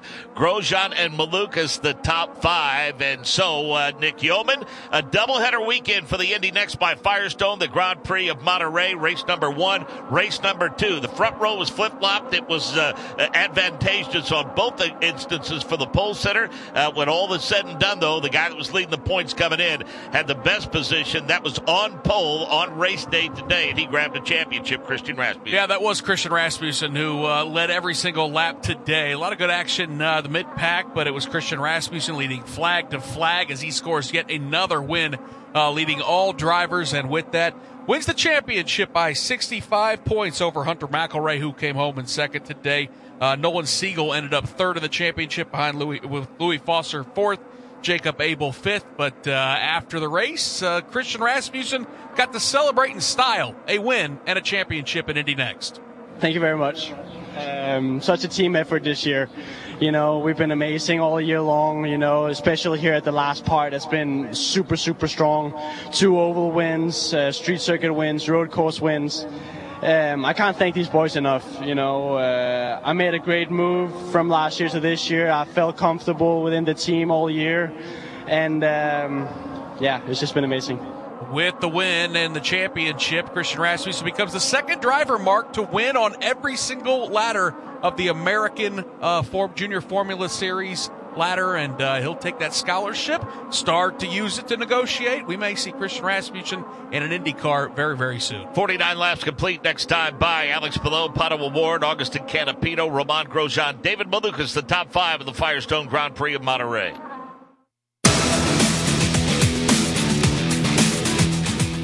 Coming up on fifty laps complete, Palou, O'Ward, Canapino, Malukas, Ferrucci, the top five, DeFrancesco, Blomqvist, Hunter-Reay, Armstrong, and Dixon, the top ten. Devlin DeFrancesco, pretty solid day. Georgia Henneberry, again, he's currently De- in sixth. Devlin DeFrancesco having the best run of his career, but it's not all rainbows and butterflies. He told his team there's a strong vibration on the Andretti Autosport machine, and we can expect to see him pit in the next five laps. And as I look up and down pit lane, it looks like other teams are thinking about coming in as well. Alex Wolf? Well, Georgia for Romain Grosjean, DeFrancesco's teammate for Andretti Autosport. The D H L Honda came in, went on to the alternate red tires. No front wing adjustment. They replenished the eighteen and a half gallon fuel tank with Shell fuel, and he's back into the fray. A top five run for the Frenchman, Ryan Marine. The top two, Palou and O'Ward, they're in full push mode right now, running as fast as they can. Pato O'Ward was just told you're faster than everyone behind you, just a couple of tenths off what Palou has been able to do here on this stint. We're looking at a pit stop for those two right around lap sixty-three. That's what they've been communicating, at least at this stage. Updates of Pit Road brought to you by Shell, the official fuel of the N T T IndyCar Series. We can give you a full field rundown now with forty-five laps to go. Alex Palou is your leader. Pato O'Ward is second. Agustín Canapino was third. David Malukas fourth. Santino Ferrucci is fifth. Devlin DeFrancesco is sixth. Seventh is Tom Blomqvist. Eighth is uh, Hunter-Reay. Ninth is Armstrong. Scott Dixon in tenth. Colton Herta eleventh. Callum Ilott is twelfth. Hélio Castroneves is thirteenth. Stingray Robb is fourteenth. fifteenth, Lundgaard. sixteenth, Rossi. seventeenth, McLaughlin. eighteenth is Grosjean. nineteenth is Power.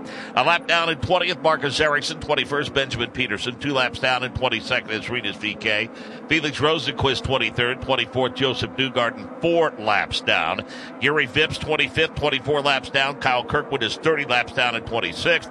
Graham Rahal is out of the race. Uh, he will finish twenty-seventh. Devlin DeFrancesco plus twenty. Malukas plus eighteen. Hunter-Reay is plus seventeen. Plus sixteen is Canapino. Blomqvist is up fourteen. Alex Palou has led forty-four laps. Rosenqvist six. Colton Herta has led a lap. There have been four cautions for nineteen laps and a pretty clean midway portion of this race, Davey Hamilton. Actually, the good part of the race right now, and I, I'll have to say that third place run at Canapino, outstanding job by that Unco Solinger driver. He, he's really done a good job. He's keeping pace up. He's lost ground to O'Ward, but doing a nice job staying ahead of Malukas. As Malukas comes down pit road right now, moves Ferrucci into that fourth spot behind Canapino. But they're all going to be cycling through the three stoppers. The window is open. It's time for them to come in at any time. They could do it on one more after this one. So, uh, So pit road should get busy here momentarily. Yeah, so again, uh, it, it, who do you think, uh, quite, is there anybody that has a clear-cut advantage in terms of the pit strategy right now? Yeah, yeah, you know, I'm going back to, you know, that those those teams that pitted with Dixon on lap ninety-six, uh, I'm sorry, yeah, uh, last pit on fourteen, the fourteenth would be Armstrong, Dixon, Herta, Ilott, some of those drivers that could stretch their fuel just a little bit and get one more stop in. I think that's what they're all going to shoot to do. They are have to save a little bit of fuel or hope for a little bit more yellow, which could happen. But they, I feel like, have a good opportunity. Now, saying that, Palou with a four, almost five-second lead right now. If you remember right last year, he dominated this race. I mean, he, he blew everybody away. Looks like he's going to try to do that again today. He may have a big enough lead. Um, even if those guys kind of stop out, he, they may not be able to catch him. Uh, yeah, we talked about it again in terms of the uh, off the top, Davey, the momentum that comes along with a good, strong finish to close out the season. But as you talked about, top five, top six in points. I mean, uh, uh, Pato O'Ward, uh, he is currently plus one. Joseph Newgarden has lost a spot. Looked like that's going to be his fate. And, uh, you know, uh, it, it looks like McLaughlin has a pretty firm grasp on that fifth spot in points. Those are important for teams when they're trying to build some momentum and have a good offseason. No question about it, and especially when the first two are the Ganassi team. You tell me they got a lot of momentum going in. It's Ganassi first, Ganassi second, the championship. Now it went from a Penske to a Arrow McLaren. That's a little boost in the arm for Arrow McLaren, saying, hey, we, we didn't beat Ganassi, but we did beat Penske, the top two teams out there. And then third is another Penske car, so pretty impressive by that team uh, to be able to think, hold on to this and get podium uh, in the championship with Pato O'Ward. Uh, two guys that recently came off of pit road. They made stops at lap forty-eight and fifty-two, respectively, talking about Romain Grosjean and David Malukas. Uh, Davey, through turns one through four, they were involved in a pretty good battle, but it looks like Grosjean has grabbed that spot.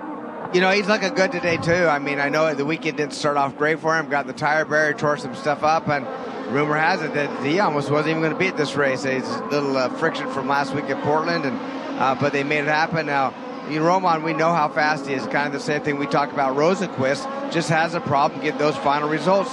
Not all on his own doing, but it'd be good to see, you know, him have a good result before he gets out of that Andretti car, and, and who knows where he's going to end up. And some of those guys, that pit window starting to open up, Davey, the ones that pitted in the upper twenties, among those Tom Blomqvist, we see him come to pit road.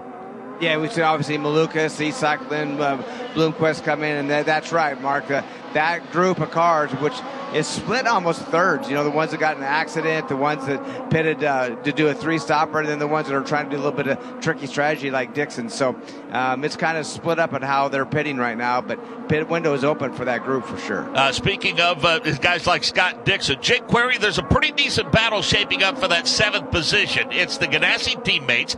It's Marcus Armstrong. Marcus Armstrong and Scott Dixon as they work their way toward you.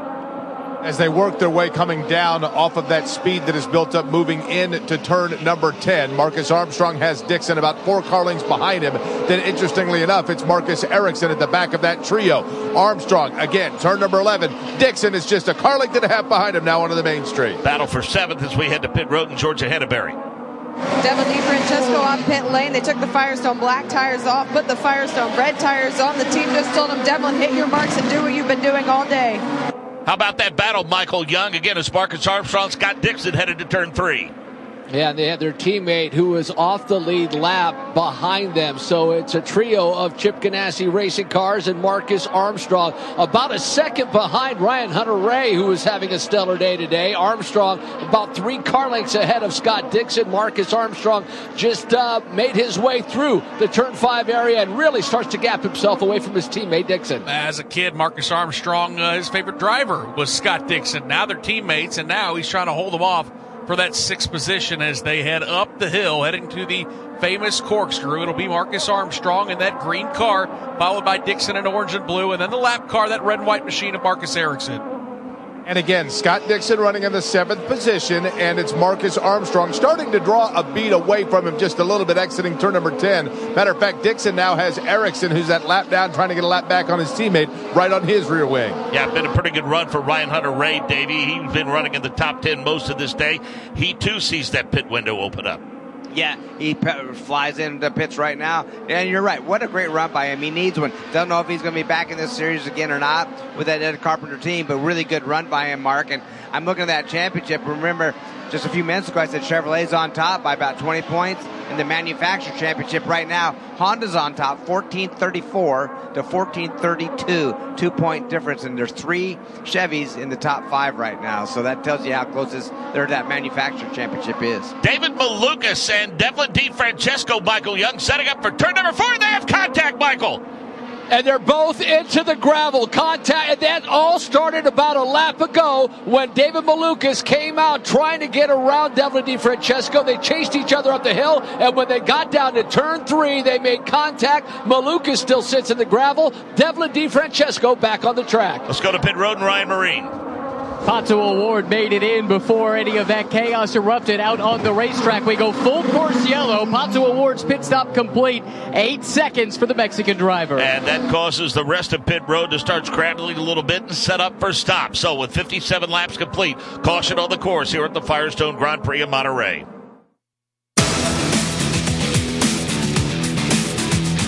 All right, caution on the course, fifty-eight laps complete. Caution number five of the day. Palou, Canapino, Ferrucci, Armstrong, Dixon, the top five.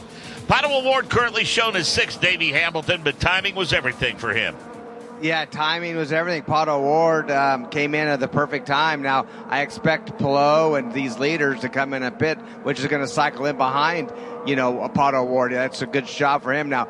Pit strategies all over the place, and I, I think Dixon's going to still stick it to one more stop to go, so he would not pit here. You can't pit here and make it to the end. You have to have one more stop, so I think uh, he's going to be out there for a while. And then another thing, that uh, well, back to that accident, it was, yeah, DeFrancesco. Um, yeah, he just drove through the side of uh, Malukas, unfortunately, to, and to, took out a good run for both those drivers. Uh, those guys that have been running consistently in the top ten and that, that come off of pit road and last pitted on lap fifty-three and fifty-five. Five respectively, and uh, fifty-two and fifty-five.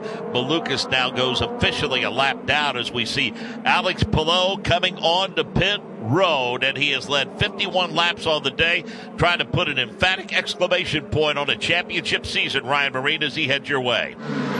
Another dominant race and a dominant season for Alex Palou, looking for his sixth win of this championship campaign. He's going to a set of sticker reds here this time. Little bit of a delay leaving the pit box, seven and a half seconds. He's doing pretty well there with the pit stop for Chip Ganassi Racing. And we've got an incident at the entrance to pit road involving the seventy-seven of Callum Ilott. He has spun and blocked the entry to the pits, Davey Hamilton. Yeah, not good. Coming in pit lane, we seen that out. Rossi almost spun out coming on pit lane, but Ilott did spin coming on pit lane, clogged it up. Kyle Kirkwood, unfortunately, uh, got hung up, and now he's way down in laps, thirty laps down, so it really didn't affect any finish for him, but uh, it clogged up that pit lane, and like I said, the ones that didn't pit, Pato O'Ward finds himself in first. Uh, last pitted, obviously, on lap fifty-seven just a little while ago. Now, Armstrong, Dixon. How about Dixon already back in third? He's going to do it on one more stop, and you got to remember, Pato's got to do it on one more stop. Kind of equalizes everybody out right now. Armstrong and Dixon have to save a little bit of fuel along with Herta, Castroneves, how about him up in that fifth position after all that uh, carnage that went on? Lundgaard and Rossi. Those are the, the drivers that can get by with one more stop. More updates in pit road. Let's start with Georgia Henneberry. David Malukas brought the eighteen to pit lane. The team asked him if he felt like there was any damage, and he said, it feels fine at the moment. They did a once-over, put some sticker black Firestone tires on it, and he was down and away for the incident happening before. It was a very quick pit stop. Alex Wolf.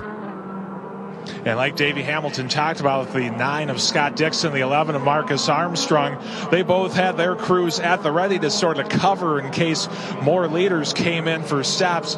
Scott Dixon had some sticker blacks up on the pit wall. Marcus Armstrong, sticker reds. They both were at least showing a posture like they might pit. They pulled those tires back, and just before the full course caution, the timing stand told the Rookie of the Year points leader, Marcus Armstrong, that everything looked good to keep doing what he's doing. So an impressive run for the New Zealander, looking to lock up his Rookie of the Year honors in twenty twenty-three. So thirty-five laps to go of the ninety-five to be contested. Pato O'Ward is shown as your leader. Last pitted on lap fifty-seven. Then on lap thirty-eight, we've got Marcus Armstrong in second. Scott Dixon in third. Colton Herta is fourth. Fifth, Hélio Castroneves. Sixth, Christian Lundgaard. And seventh, Alexander Rossi. Pitting on lap forty-two and eighth, Scott Scott McLaughlin. Ninth, Romain Grosjean. Lap forty-two for Will Power, who's currently running in the tenth position. Ryan Hunter-Reay is eleventh, last pitted on lap fifty-six, along with Devlin DeFrancesco. Blomqvist is thirteenth. Stingray Robb is fourteenth. And Alex Palou in that fifteenth position now. Agustín Canapino is sixteenth, seventeenth Ferrucci, eighteenth Ilott. Then we get to Marcus Ericsson, who's nineteenth a lap down. Benjamin Pedersen, twentieth a lap down. Two laps down in twenty-first is Felix Rosenqvist. David Malukas, twenty-second. Rinus VeeKay, twenty-third. twenty-fourth is Joseph Newgarden, who's four laps down.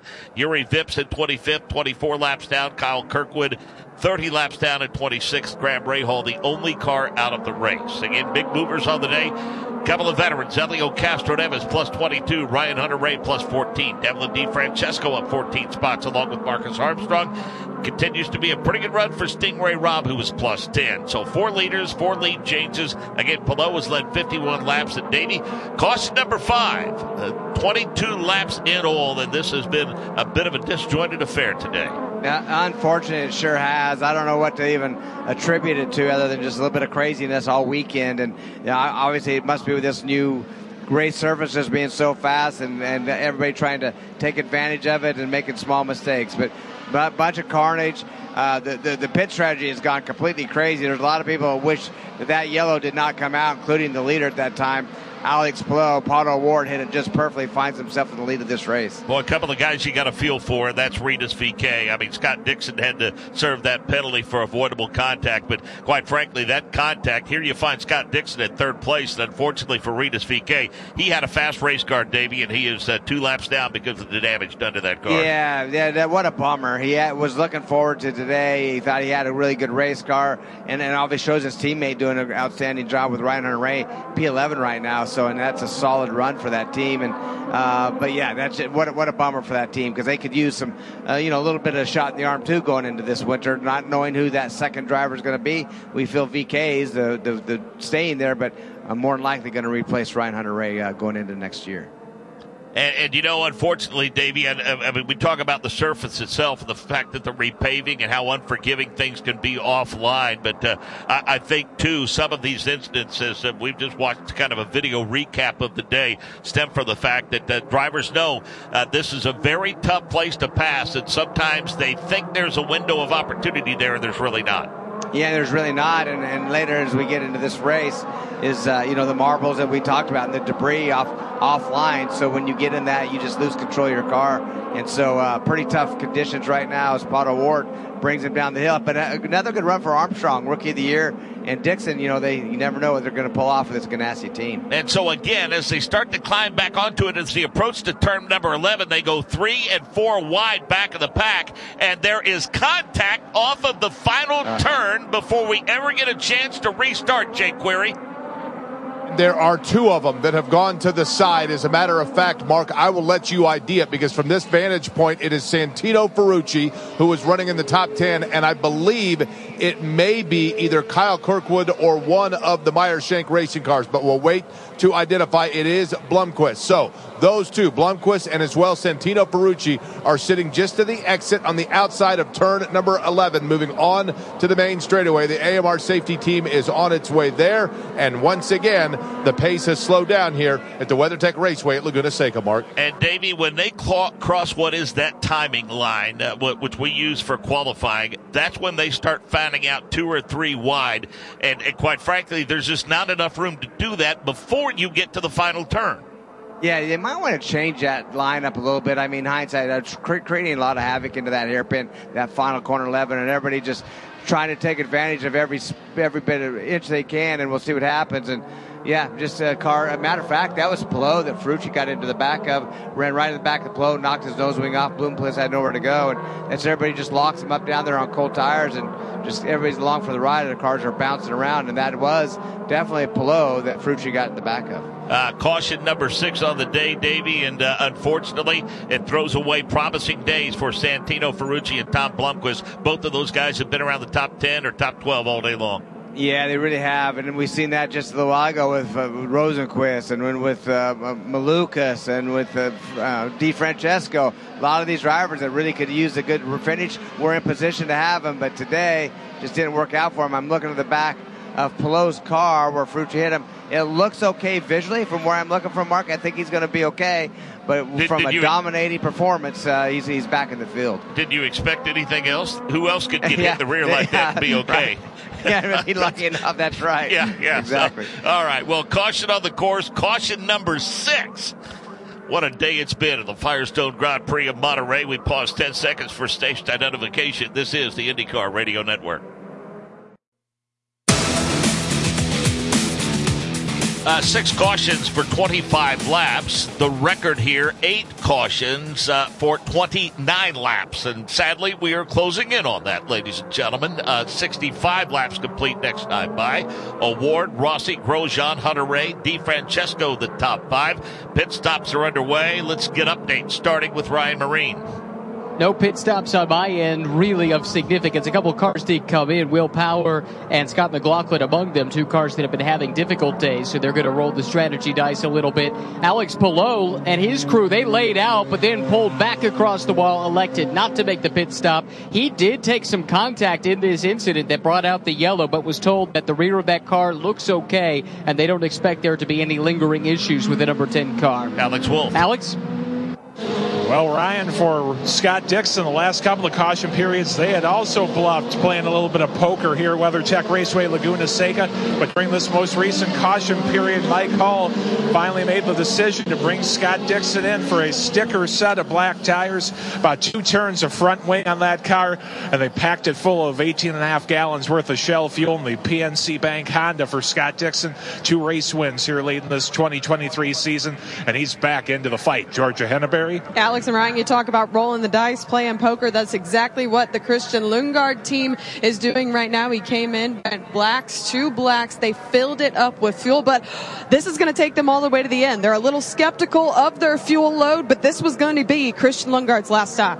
Uh, interesting to note, uh, uh, Davey, a, a tough end to the day for Tom Blomqvist. I mean, one of the things that he had told us going into this race weekend is that his entire goal was to finish this one because of, you know, that, that things didn't go necessarily his way in his debut with this race team, and that, that's all that he was concerned about. But uh, not only was he poised to finish it, he was poised to finish it in pretty good shape. And also, same for Santino Ferrucci, a promising weekend for him goes awry.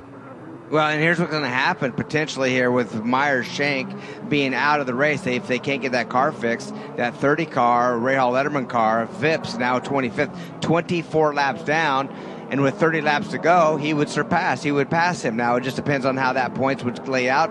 He right now would be eleven points. He's eleven points behind him, but that could cycle that Rahal Letterman car um, up one and, and see where Ferrucci, I mean, I'm sorry, uh, DeFrancesco's, who has his problems. Uh, we'll see where this all ends up, but there's still a fight for that championship uh, or leader circle championship. Yeah, Blomqvist is shown as uh, three laps down now, Davey, and they have that car on the hook, and they're taking it behind the wall, then we'll return it to uh, the paddock if they get the opportunity. opportunity to do so, but uh, yeah, you've been keeping an eye on that as we have throughout the course of the last several weeks. So with sixty-six laps complete now, uh, let's give you the top ten. Pato O'Ward is your leader, then Alexander Rossi, Romain Grosjean, Hunter-Reay, and DeFrancesco, the top five. Canapino is sixth, Palou is seventh, Ilott is eighth, Dixon is ninth, Marcus Armstrong is tenth. So Davey, Uh, uh, what do you make of Alexander Rossi and Romain Grosjean? They last pitted on lap thirty-eight and forty-eight, respectively, while everyone else pitted in the mid to upper fifties. Yeah, no, I think it's going to be pretty – I think everybody's going to have to do one more stop. I think the yellows just did fall to where a lot of these teams wanted to, and to try to make it one more stopper for a few of them. And then, and then obviously for, you know, the, what we talked about, our leader, uh, Palou, he finds himself in seventh, and Ilott. As a matter of fact, you know, it really hurt people like Ferrucci and – and uh, uh, De- uh, Can- Canapino. And so uh, they're still in good shape, but this yellows didn't help them. The one that, the only one that's really advantaged over this was Pato O'Ward, Rossi, Grosjean, Hunter-Reay, and DeFrancesco, who finds himself in fifth. They did advantage, uh, take advantage, but one more stop. Everybody's going to have to do one more, Mark. Uh, one good battle going on, Davey, is the one for the Manufacturers' Championship. As it stands right now, Chevrolet has three of the top five positions, and they have a lead of fourteen forty-two to fourteen twenty-nine over Honda. And if I'm not mistaken, this is the only time Chevrolet has led this championship from the first race, if I'm not mistaken. I, I you know, I have to go back and look, but the, the Honda's been on top majority of the season, and now this last race, Chevrolet comes live and finds himself on top. Uh, let's go to Jake Query now as the pace car starts to pull away. Give us the top five, Jake. So we'll see if we can do this cleanly. Pato O'Ward with Alexander Rossi, Romain Grosjean just behind him, and again a spin. Mid-pack back, exiting turn number eleven. Looks like Marcus Ericsson is involved, and the other car is Marcus Armstrong. So, pair of Marcuses, pair of teammates sit right now outside turn number eleven, facing one another but not moving. And the caution flag is out once again, Davey Hamilton. Oh, my goodness. And same thing. They may really want to rethink the restart line here because it's just the same thing happening over and over. Uh, just getting too aggressive. People trying to take, you know, track position so hard, so they got to take try to take advantage on starts and restarts, and they're doing that. But I'll have to say this. How about Ryan Hunter-Reay? I think he's in second right now. It shows him third on our screen, he but is. I think I got him up to second position. Yeah, pretty amazing. And, uh, Davey, to give you an idea of how many laps of caution we've now turned, we're, we're closing. We mentioned the record's twenty-nine. We're at twenty-seven right now, Davey, and uh, they need to refuel the pace car. Oh, yeah, well, there you go. Then there's that. I, I've never seen a yellow to refuel a pace car, but, you know, there's stranger things that have happened in our series. But, man, just really unfortunate. I mean, we just talked about Armstrong, Rookie of the Year, just having such a good run. And then, you know, uh, Ericsson has been involved in quite a few incidents. I have not seen a replay to really see exactly what happened then. But I'll tell you what, uh, Ryan Hunter-Reay, P two right now. How about that? Ryan Hunter-Reay is a P two right now by Pato O'Ward. What a good job in that Ed Carpenter racing car. How about an update from Georgia Henneberry? Well, it's funny that you mentioned it. We did a content video with both of the Marcuses, Marcus Ericsson and Marcus Armstrong, before this weekend, and they're going on vacation with each other after this, so this should make for some interesting conversations. And we are watching now on our monitor. They are indeed putting fuel in that pace car. I believe that's a rocket. Kevin Blant's handling those duties, so they're refueling the Honda pace car as we speak. Ryan Marine. Pato O'Ward strategist Will Anderson's been on the radio with Pato. First of all, he had to tell Pato that as the race leader with no pace car, it's his job to keep this field in tow. Pato is doing that. He's also being updated on what the fuel strategy situation might be. And there are two contingencies to keep in mind here, guys. Number one, of course, they want to win the race. But number two, it's really tight with Scott McLaughlin for third in points. So they're trying to decide how much they want to potentially risk going to win the race with a gutsy fuel mileage strategy versus trying to shadow what Scott McLaughlin does and try and make sure they preserve that third position in the point standings. Really interesting, especially when you consider Will Anderson has the big boss, Zach Brown, standing right next to him on the pit box. And I mean, Davey Hamilton, we've gotten a couple of looks at the replays of this restart, and I just don't know what some of these guys are thinking when they come up to that final turn. Well, you know, I haven't seen bumper cars for a long time. Been years since I've been to a fair to see them, but I'm seeing it today. They are just absolutely banging and beating on each other, and especially going down into turn eleven on these on these restarts. And like I say, it's a situation where everybody wants to take advantage of that space, but man, in the tight quarters, and it doesn't take much of a hit. It's just a dominoes effect. And one hits one car, and they start hitting a, a, a bunch of them. And so right now, let's just go down through this top uh, top ten, really. Well, Ward, Hunter-Reay, Grosjean, they made it through. Rossi, DeFrancesco, with, you know, I'm, I'm surprised he didn't get a penalty yet. I mean, or must not be going to get one for unavoidable contact. Canapino, can't say enough about him. And I like now about that, his teammate now. So that Uncos-Ollinger team running sixth and seventh. Uh, race. The guy was dominating this race. Palou in eighth, Dixon in ninth, and Herta in tenth. It's interesting to know, Davey, that they're able to fan out three and four wide before they get to that turn, because off of eleven... and then you go uphill back down to turn one. I mean, there's a lot of room. That's a pretty long straightaway, really, that would give them an, a better opportunity, I think, to sort themselves out. Yeah, I think so, and I think that's something they need to look into. Just because of, of what we're seeing now, it never really has been that big of a problem before. It always does create an issue being on this track many times and racing. You know, it always does get jammed up down there, but right now with the size of these cars, the speed they're going, and really you got to remember a lot of cold tires. People have pitted a lot of lockups down there, and, and we see Colton Herta, the whole front of his nose is gone. He's had a couple of contacts and not a greatest day for him, but still finds himself in that tenth position. But, yeah, they just need to work on maybe a different way or different area to do uh, do the restarts. And, again, Davey, I, mean, I know a lot of these teams have backup cars, but there are a handful of drivers, quite frankly, that are – headed to Texas Motor Speedway from here to do their rookie test on the oval. Marcus Armstrong's one of them, and I, I don't think they want to create extra work for their crews. No, I think uh, Dallara, the Dallara trucks, our parts trucks that supply all the parts for these race cars, they better stay right put right here after this race, because I have a feeling that a lot of the teams need to be buying parts and pieces to go do some rookie testing and some oval testing at Texas Motor Speedway. Uh, so, uh, Michael Young, you say that uh, we're waiting on race control. Once they got the cars cleared, now it's up to them to kind of do some reshuffling based upon that timing and scoring line and a position change from what we earlier reported for Ryan Hunter-Reay. Yeah, they moved him back to third, so Romain Grosjean will go back to that second position. Yes, once the pace car picked up the field, that is how they gridded the restart once we decided to go back to green. Couple of pretty impressive moves today by Romain Grosjean, Davey. I mean, he restarted, by, I think, in the fifth position, and he was able to slip past both Rossi and Hunter-Reay on the restart.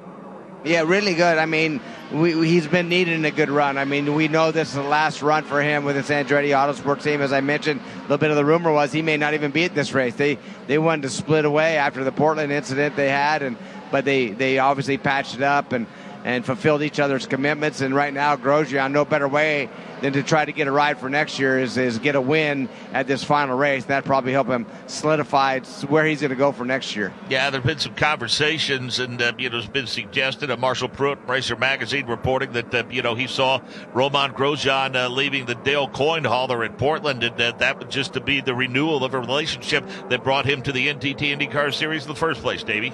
Yeah, and then I know that Ed Carpenter, that his name's been mentioned over at Ed Carpenter's.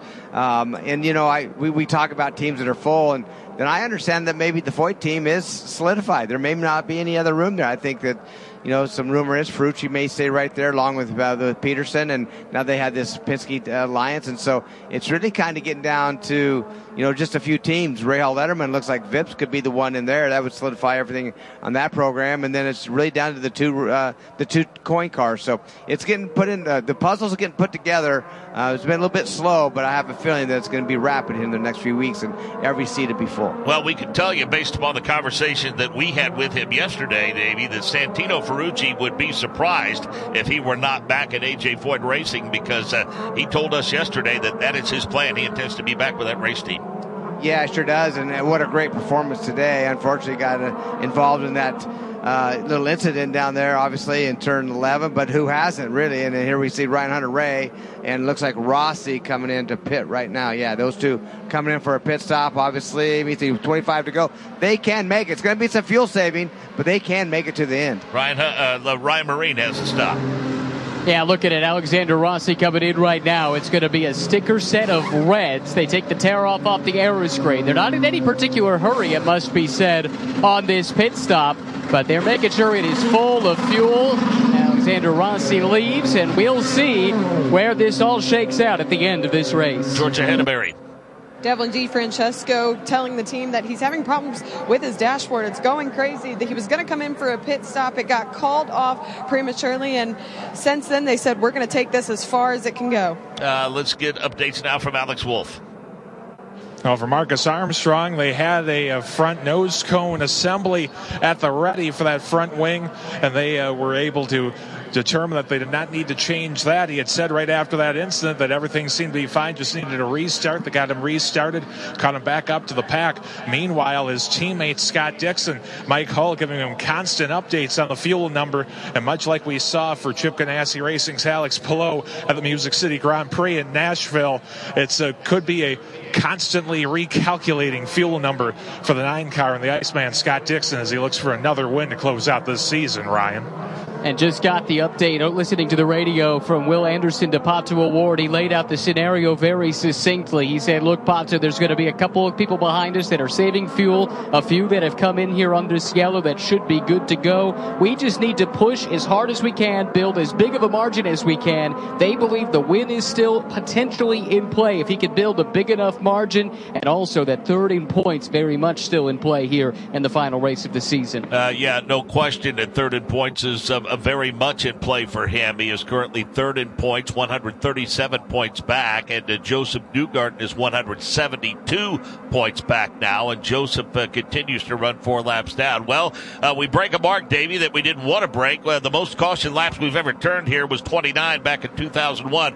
We've now thir- turned thirty-two laps. We haven't tied the record yet for the most cautions. That's eight, and we're at seven now.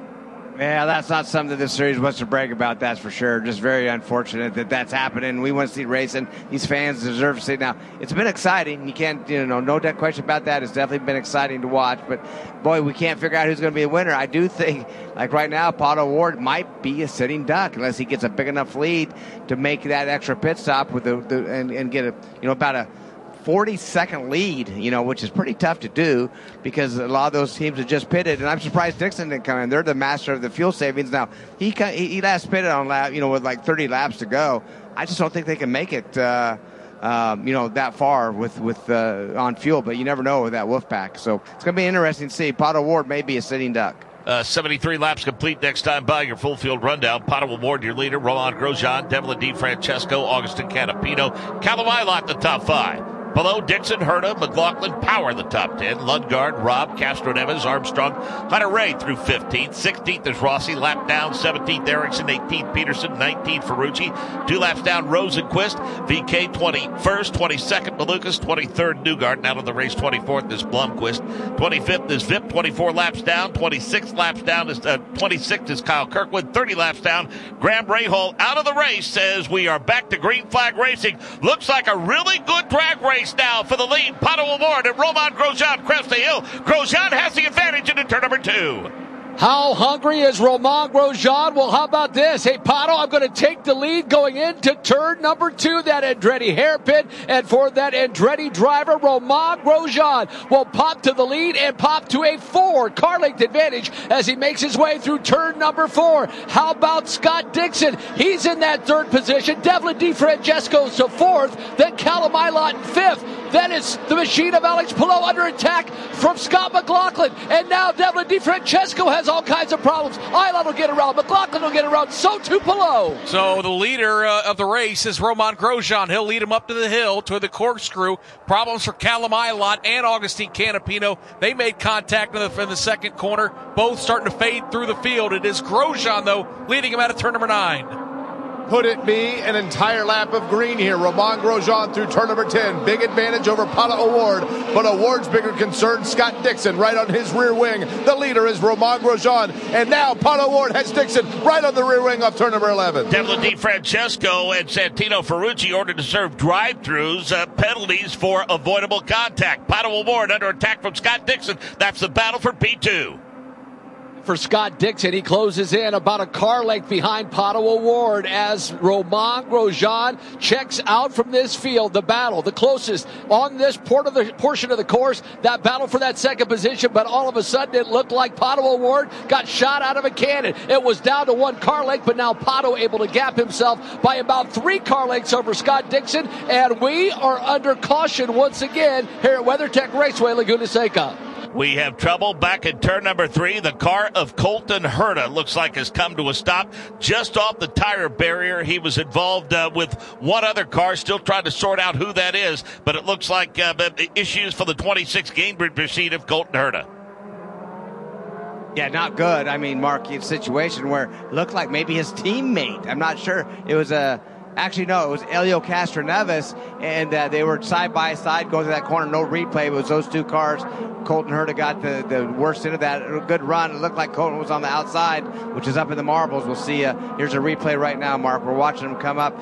Uh, Hélio Castroneves still goes down low. Yeah, gets in the dirt, goes underneath uh, Herta, clips him, and unfortunately, just a, not a good day for Hélio. I think that's going to be avoidable contact penalty there as well. Well, we have indeed now tied the record for cautions. That's number eight of the day. thirty-two laps all told. twenty laps to go in the Firestone Grand Prix of Monterey.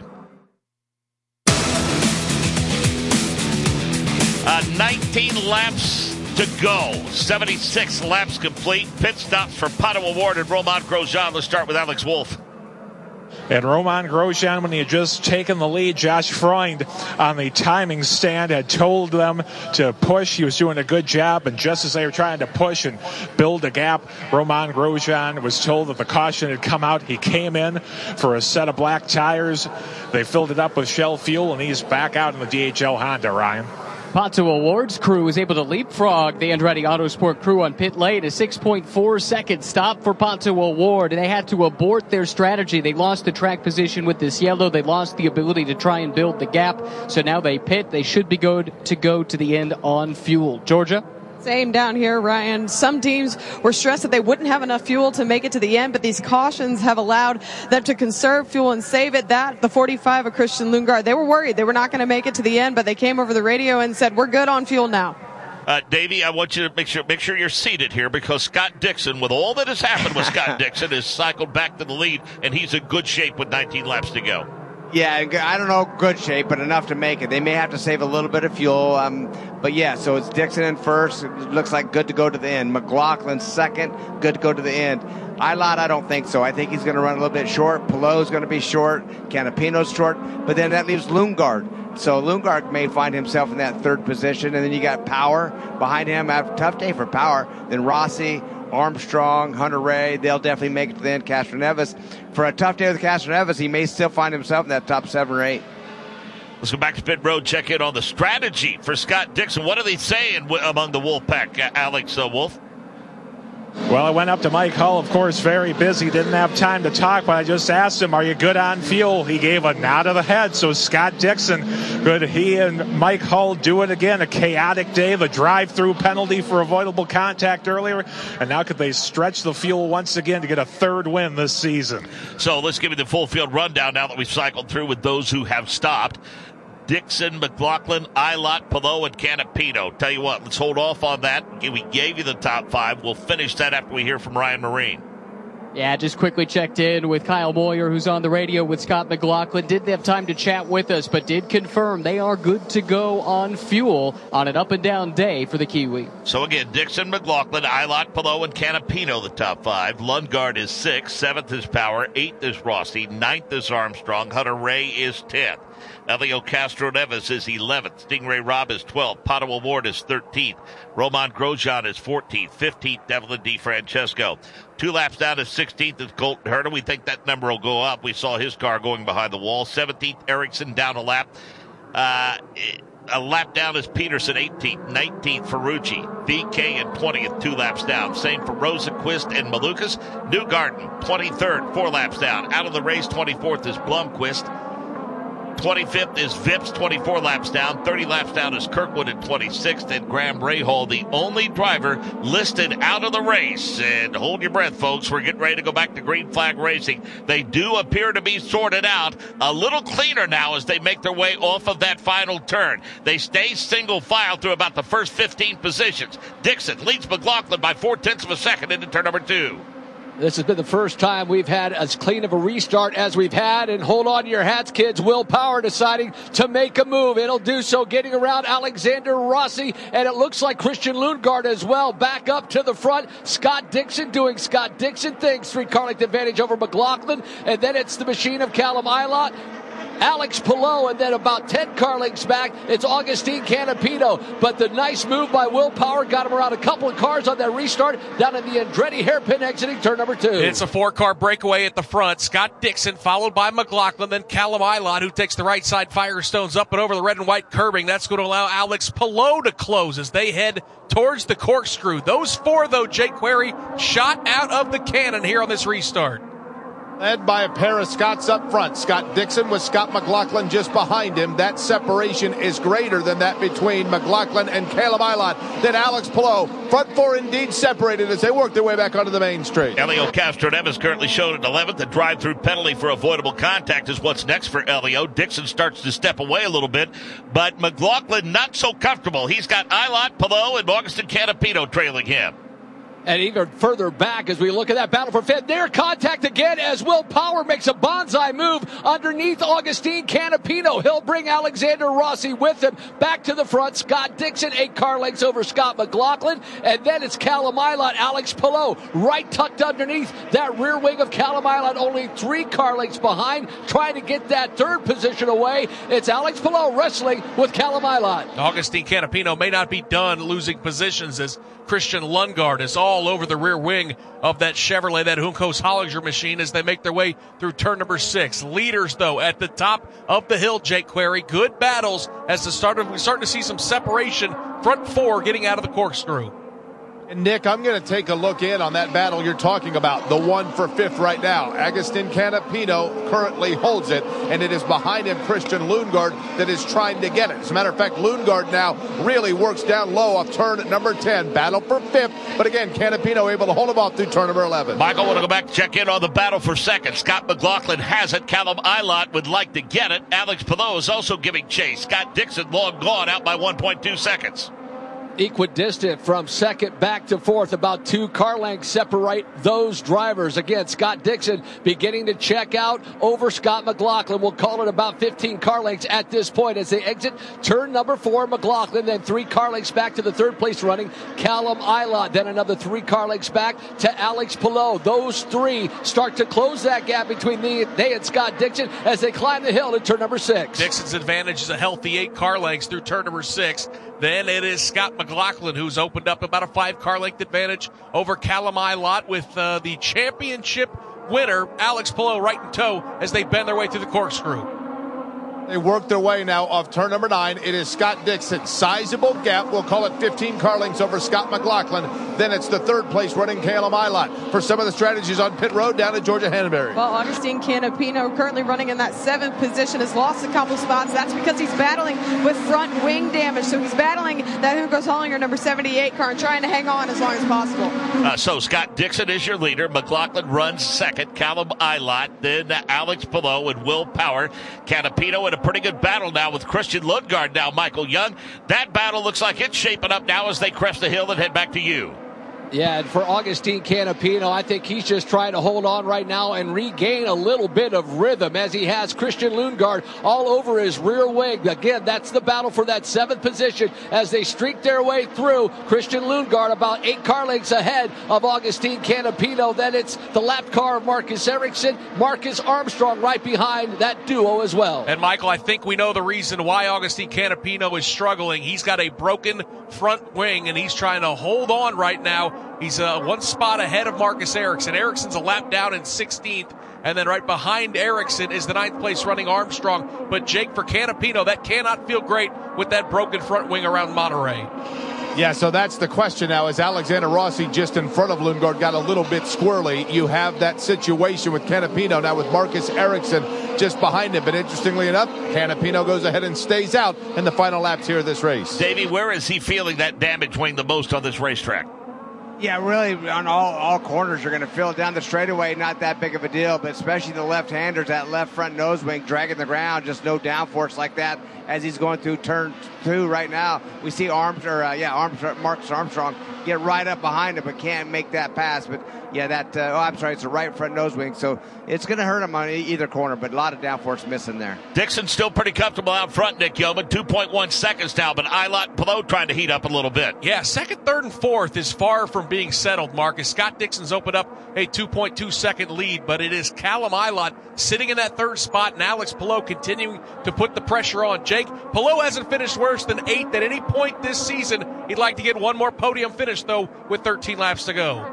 Day that looked like Palou was going to dominate, and then all of a sudden, all heck broke loose. Now he finds himself in fourth and really starting to reel in now on that third place running Callum Ilott. He is right on the rear wing of the seventy-seven as they work their way out of the main straight. He got a really good run off of turn number ten, Jake, and off of turn number eleven as well. They get to the start-finish line. It's a side-by-side drag race up the hill. Looks like Alex Palou is going to grab the spot, and here comes Ilott to the high side. And Callum Ilott will try to fight his way back, but too late. Alex Palou has made that move and already gapped himself by two car lengths. Just a matter of time before the twenty twenty-three champ was able to get around bided his time, made a fantastic pass down into turn number two, and now Alex Palou's next target, the machine of Scott McLaughlin, and what a wild day it has been for McLaughlin. Contact, back of the field, drive-thrus, now running second as we close into the finish of this race. Could Alex Palou have a little bit magic left up his sleeve here in the closing laps? He runs in third behind Dixon and McLaughlin, clears Ilott for third, Power runs in fifth, and Will Power appears to be marching towards that lead group as well. Leaders, though, bending their way out of the corkscrew. Jake, heading to you. Taking a look now at Alex Palou, trying to now draw a bead on Scott McLaughlin. Got about eighteen car lengths to make up before he can get there. McLaughlin through turn number eleven. He's twelve car lengths behind the leader, Scott Dixon. Michael Young, there is no question that he is not willing to content and rest on his laurels. He would like nothing better than to get to the top step of the podium. And as we said, put an emphatic exclamation point on this championship. What a run by Alex Palou today. And what a bizarro race that has this has been. And again, as I said earlier, the only normality is Alex Palou is running in the front, has closed that gap between he and Scott McLaughlin that was a couple of seconds just a lap ago, to visibly down to about eighteen car lengths. Scott Dixon, then about another ten, fifteen car lengths back to Scott McLaughlin. Third place running Alex Palou. They all climb the hill. Nick, over to you. I want to take a look back, though, at that battle we've been watching for Agustín Canapino, who has a disabled race car. That front wing is bouncing around, sparking around the racetrack, and it's really starting to stack up some cars behind him. Uh, he's got Marcus Armstrong, Pato O'Ward, looks like uh, Felix Rosenqvist, who's a couple laps down. He's right behind, but Jake, Agustín Canapino doing everything he can to hang on to that race car despite that damaged front wing, but he has a ton of cars behind him. It is uh, Armstrong and O'Ward trying to get around. They both want that eighth spot. Could bet if Armstrong and O'Ward were using Waze right now, it would say slowed vehicle and traffic in front of you, but they're not able to make the move off of turn number ten. So Canapino, again, Armstrong draws very close to him off turn number eleven. And uh, trying to keep that battle tight. You've got Canapino, Armstrong, Pato O'Ward, now Ryan Hunter-Reay, and even Stingray Robb trying to join the fray. So cars really stacking up behind the wounded race car of Agustín Canapino. Back to the back to the hairpin, Michael Young. And when and where he needs the grip, Mark James is down there in that Andretti hairpin. He really has all of those cars following him. Close that gap down into turn number two. Now into turn number four comes Agustín Canapino. I tell you, he has done a fantastic job with this broken front wing, still trying to keep pace, but Marcus Armstrong closes in on that rear wing. Again, the two Arrow McLaren cars behind Marcus Armstrong, Ryan Hunter-Reay in that battle as well. Top five still Dixon, McLaughlin, Palou, Ilott, and Power. Alexander Rossi's getting some pressure from From Christian Lundgaard, but we're watching Agustín Canapino trying to hang on to that eighth position in front of Marcus Armstrong. Down through the corkscrew, nose to tail, Canapino, Armstrong, Pato O'Ward, and Felix Rosenqvist. And again, Christian Lundgaard runs in seventh in his run away from Canapino, but Armstrong now again coming off. And now we've got another car that went ahead and kicked up some dust off of turn number ten, got back on track, but back in on Canapino. Armstrong again not able to make that move off turn number eleven. That was the car of Felix Rosenqvist. Jakey's running two laps down in the twentieth position. We'll watch that battle again. Head back to Michael Young. We're keeping an eye on it. Canapino, Armstrong, and O'Ward. They are stacked up as Agustín Canapino exits the Andretti hairpin, tries to get some momentum in that Huukko's Hollinger car. Three car lengths separate he and Mar- Mark. Actually, Marcus Armstrong was able to get around. So now it's the Arrow McLaren cars trying to get around. Pato O'Ward and then Ryan Hunter-Reay.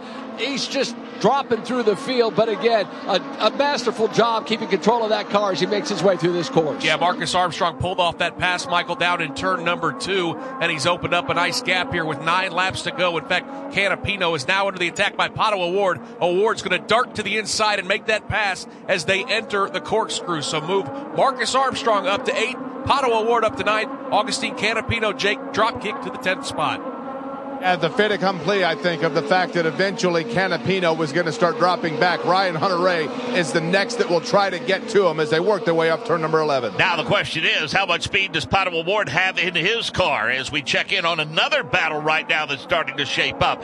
That is the battle for the sixth position. Alexander Rossi has it. Christian Lundgaard wants it. Let's give you a top ten here with eight laps to go now. We've got Dixon, McLaughlin, Palou, Ilott, Power, then Rossi, Lundgaard, Armstrong, Armstrong, O'Ward, and Hunter-Reay. A valiant effort, Davey, by Agustín Canapino, but it sounds to me like the handling on that race car, between that and the tire deck, has just made it too much to handle.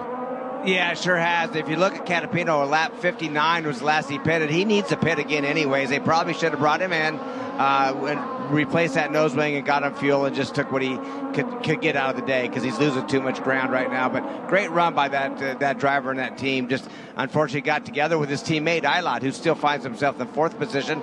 And he, he may be even short on fuel. You got to remember, Palou last pitted with, on lap fifty-nine. Uh, Ilott on sixty-one. Those are, they're running third and fourth right now. Close for them on fuel, but right now Dixon, McLaughlin, uh, let me see, and then the Power in that third spot's good on fuel. Rossi's good on fuel. Lundgaard and Armstrong. Right now, they're all set to go. Uh, let's go back and check in again uh, on the Scott Dixon and the improbable run he's uh, been on, Davey, over the last handful of races. It all started with a fifth-place finish at Nashville.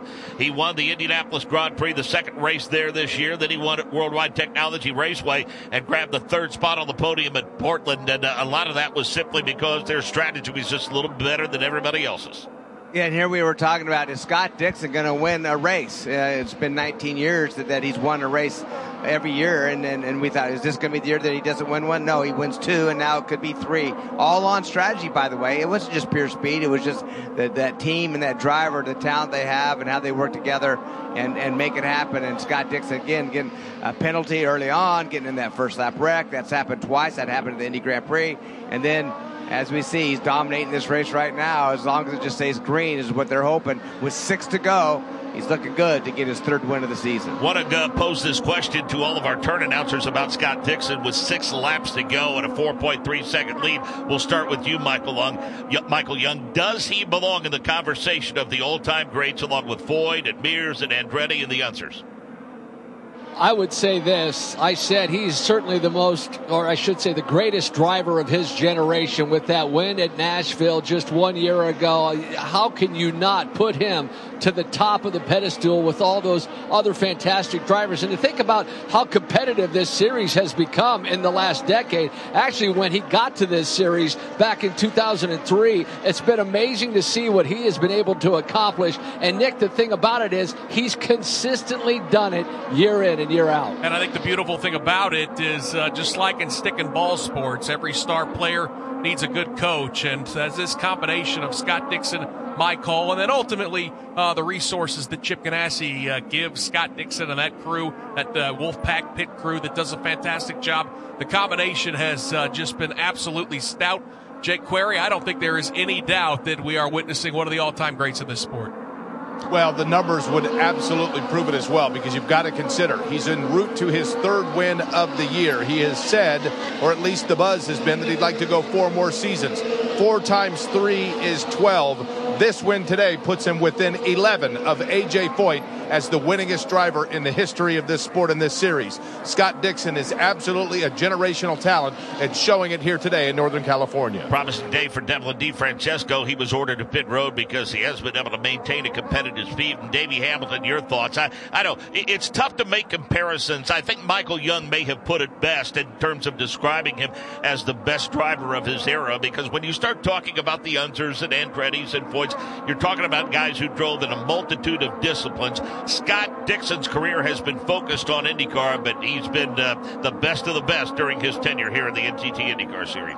Yeah, and, and you're right. I mean, you, you can't really compare, but you have to, and that's where the record books are for. And, and if you look at the record books, he's on top of it and beaten those drivers of the past, and then he's done a, a masterful job. And you have to look, this series is more competitive than it was back then, just bottom line, as we see Canapino get smoke, overshoots the uh, corkscrew, and off line he goes. He needs to just call it a day, come in and pit and get a new nose on that car. But, but Scott Dixon, what, what, a, what a masterful driver he is, just never seems surprised, and cool and as collected as could be. And man, when he found a home at Chip Ganassi, I bet he didn't realize what a champion and, and what a record breaker he was going to be. Well, you talk about what they've done, Davey. Not only have they grabbed the top two spots at points, but they've also taken a driver that drove road and street courses only in Marcus Armstrong, and he has officially locked up the Rookie of the Year title.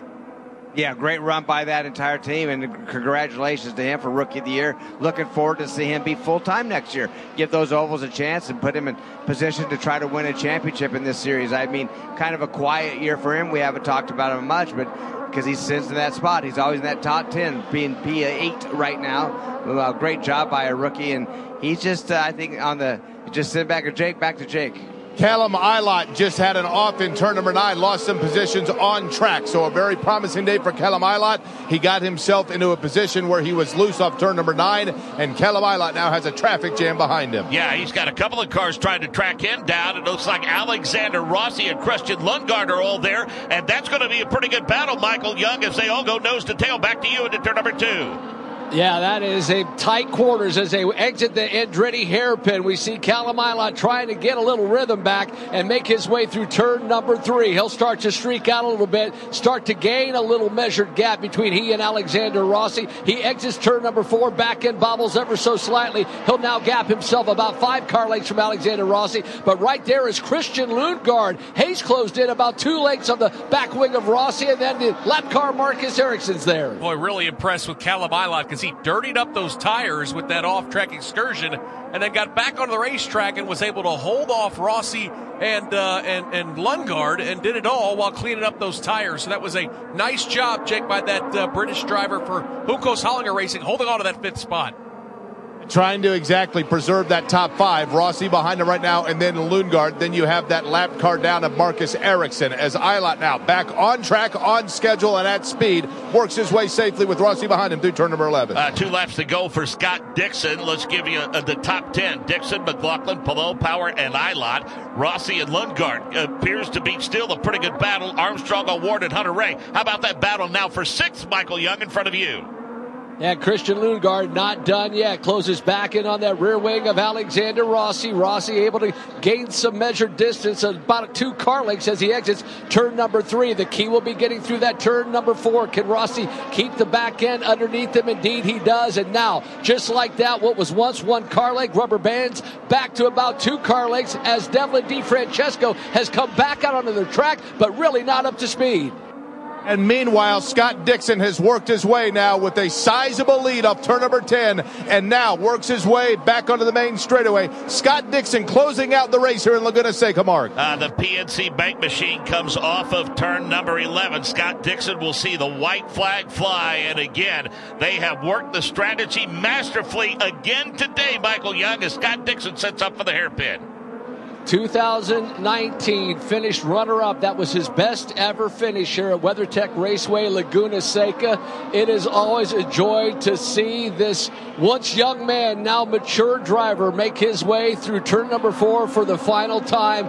If he would have had a little bit better momentum the mid part of the season, who knows what this championship chase would have been. In any case, Scott Dixon will be the champion of WeatherTech Raceway Laguna Seca today as he heads to turn six for the final time. Boy, it has been a wild race with lots of yellow flags, lots of cautions, and lots of different strategies. We should have known, though, of course, Scott Dixon and Mike Hull were going to get it right. Out of the corkscrew for the final time, Jake Query, he's a couple corners away. Few drivers are ever better at waiting for a race to come to them than Scott Dixon, and in the craziest of circumstances today, that's exactly what happened. Mark Janes helped bring home the Kiwi up turn number eleven. His fifty-sixth career win will be his third in the last four races. The Advance Auto Parts checkered flag flies, and Scott Dixon goes to victory lane. He closes out the season by winning the Firestone Grand Prix of Monterey. Scott McLaughlin, with a spirited duel, worked his pit strategy and uh, kind of fended off his early race woes. He'll grab the second spot. Alex Palou, your series champion, will grab the third spot on the podium. Will Power, Callum Ilott complete the top five of the Firestone Grand Prix of Monterey.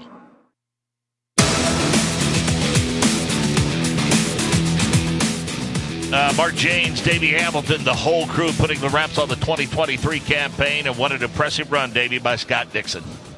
Uh, Yeah, you know, every time there's any kind of, you know, incident at the start of a race, he got spun out at the Grand Prix. He got hit here. He got uh, he got a penalty for unavoidable contact. Had to do a drive-through. Uh, so many things that went against him. But you know what they do? They play it to their advantage. They play it to their favor. They learn the strategy, figure out what to do, because they would have never pitted if they didn't get hit or, or ran into. They would have been with everybody else. So hats off to Chip Ganassi, Mike Hull, Scott Dixon for a masterful job, and, and Scott's teammate who's out there burning donuts right now, uh, Alex Palou, for winning the championship. What a great year for that Chip Ganassi racing team. Callum Ilott ties his best career finish with a fifth-place run. Christian Lundgaard was sixth. Uh, Marcus Armstrong Davies secures Rookie of the Year honors. He finished eighth today. Well, there you go. Another Ganassi car got the Rookie of the Year. So what an outstanding year for him, and looking forward to seeing him uh, compete. You know, we want to see him full-time ovals, and and uh, it's going to be exciting to see uh, what Chip has in store for next year. But, boy, this Scott Dixon, he's not going anywhere, is he? Uh, don't know what the future holds for Ryan Hunter-Reay, but, boy, I'll tell you what, if he's not back, at least uh, he'll know that he gave it a good ride in his uh, last race for E C R this year, Davey. He comes home with a tenth-place finish. Yeah, outstanding. Good for him, man. That's uh, happy to see that for Ryan Hunter-Reay, showing he can still get it done, to be honest with you, and showing that that team is getting better and better. So uh, hats off to Ryan Hunter-Reay. Great run, a top ten, not easy to, good to, to do here, and uh, that's a, that's a lot of fun to see that happen. Uh, he was uh, being awarded the championship trophy a year ago. Uh, a difficult day for Will Power, and he soldiered it. It worked awfully hard, Ryan Marine, for that fourth place finish. Yeah, no question about it. It was a hard-fought top five for Will Power. You had a drive-through at one point. It was up and down all day long. How do you summarize your day today? Yeah, it was uh, like one of the old-school IndyCar races with just crazy strategy and yellow, yellows and restarts. Um, yeah, just can't believe we got back to fourth. It's pretty crazy. Probably could have been a bit better, actually. Some of those restarts were really, really wild with that run into the final quarter. What was your take on some of the chaos you saw? Yeah, it's. Um, I reckon they should change that rule next year, because everyone just dive bombs, just creates more yellows. Um, shouldn't be allowed to pass till you're out of the last corner at least. Yeah. Well, congratulations on a strong top five to close out the season. That's Will Power, Georgia. Scott McLaughlin second today, third overall in championship points. He gives the thumbs up to the fan there. The smile is contagious on your face. The strategy today was playing in your favor. Let's talk about that. Well, yeah. Halfway through the race, I'm like, this is not working out. This is not our day. Well, maybe at the start of the race, but the Expel Chevy, we just didn't give up. I was I was mad there for a bit, and I was like, far out. It's just annoying. We had a really fast car, but just kept our heads down and uh, took, the, took the field when we needed. I did a mega restart, one of them, and got a he- heap of spots that put us in position there. And, um, yeah, super proud. And we're third in the championship, so that, that's an even added bonus. You've locked down third in the championship as well. I think that has a lot to do with what the thumbs up was to the fans there. So let's take us on a journey through the season and locking up this third place. Yeah, ultimately we didn't win as many races as we did in twenty twenty-two, but I think it was a better season overall. I mean, we were just solid when we needed to be. We went out of the top ten since since the Indy five hundred. Um, and just these guys and girls on the team, just the, the, the pit stops are phenomenal. When I have like front wing damage, they fix it straight away. They get me out. It's just really, it's a really good team, and we're really building for twenty twenty-four. So I said to the guys today, uh, before the start of the race, I said today starts, next year starts today, and really proud of that. Next year starts today. That's Scott McLaughlin, who was second today, third in the championship points. To victory lane. And Scott Dixon just got congratulations from Chip Ganassi. Mike Hull making his way in as well. And Scott, when you had that drive-through penalty early on, a chaotic race, did you ever think that you'd end up here in victory lane? Uh, you never, you know that you're never out of it, that's for sure. Uh, it was definitely a, a mixed emotions day. You know, we, we started the morning pretty rough, uh, had to do, you know, an engine change, and then got a grid penalty with that and got caught up in that mess at the start. I don't know what I could have done different there. You know, I was just trying to drive straight. Car was off track, coming back on. We made contact. I didn't think, you know, it was uh, warranted, definitely of a drive-through, maybe to give a spot up or something, but um, it's what it is. But uh, big day for the team, obviously uh, celebrating a one two finish uh, in the championship, and congrats to, to Alex and everybody involved. Uh, big thank you to, to Honda. You know, the fuel mileage, as always, is, uh, is a nice little thing that you can put in your back pocket and, uh, you know, pull through like we did there. But, uh, yeah, definitely a mess of a day, man. And, you know, you talked to Mike Hull. We talked about it this morning before that, a warm-up session, about sort of the uh, magic that you guys do. At what at what point did you know that you uh, were going to be able to make it on fuel?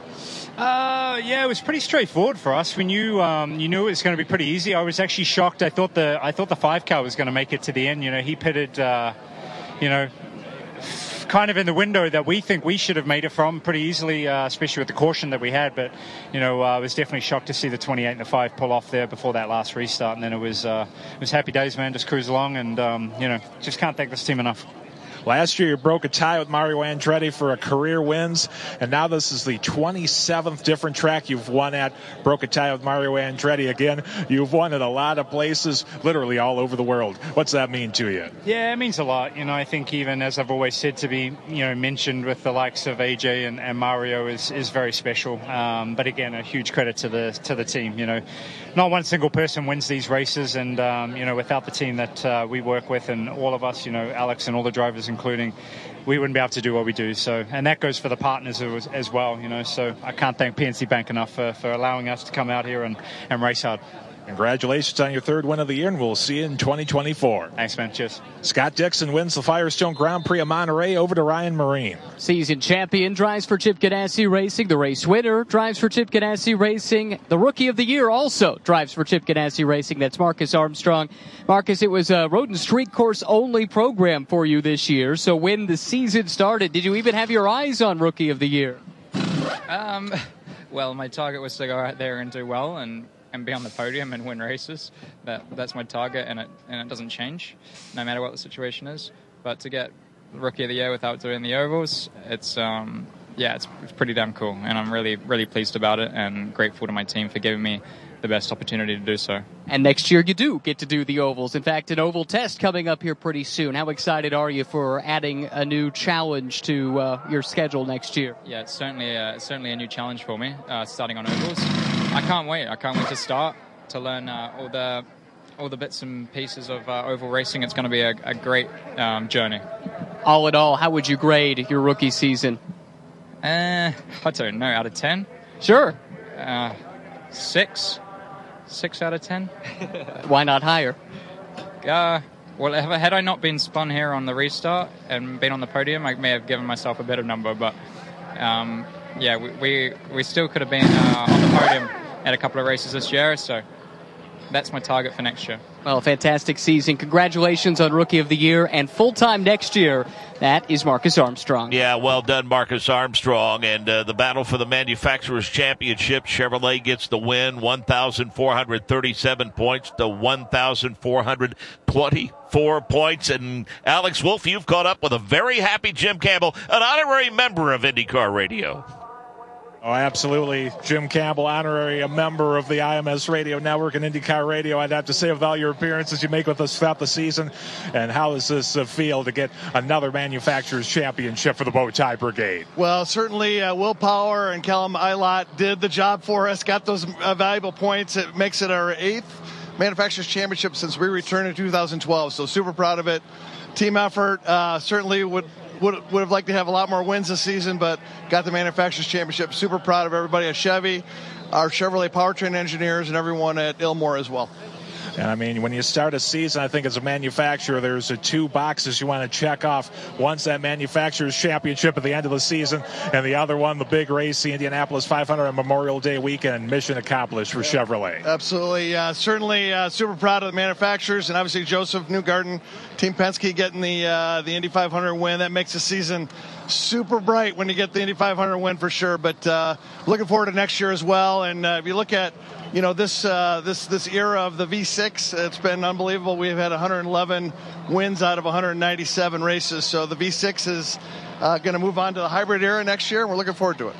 And as you move ahead to that, I know a testing already underway, and just shows uh, the uh, growth not only of IndyCar racing, but of uh, passenger cars with this hybrid era, that really the uh, drive on Sunday, win on Sunday, sell on Monday sort of a moniker is still true. Yeah, it's true. And we'll be out uh, testing at uh, Saint Louis this coming week, and then up to Road America the following week to get an oval and then a road course with production intent hybrids. So it's going to be uh, important uh, next few weeks for sure. It's been a great season, of course, for IndyCar in general, but Chevrolet in particular. Jim Campbell, congratulations on the title. Thanks for having us. Let's go to Ryan Marine.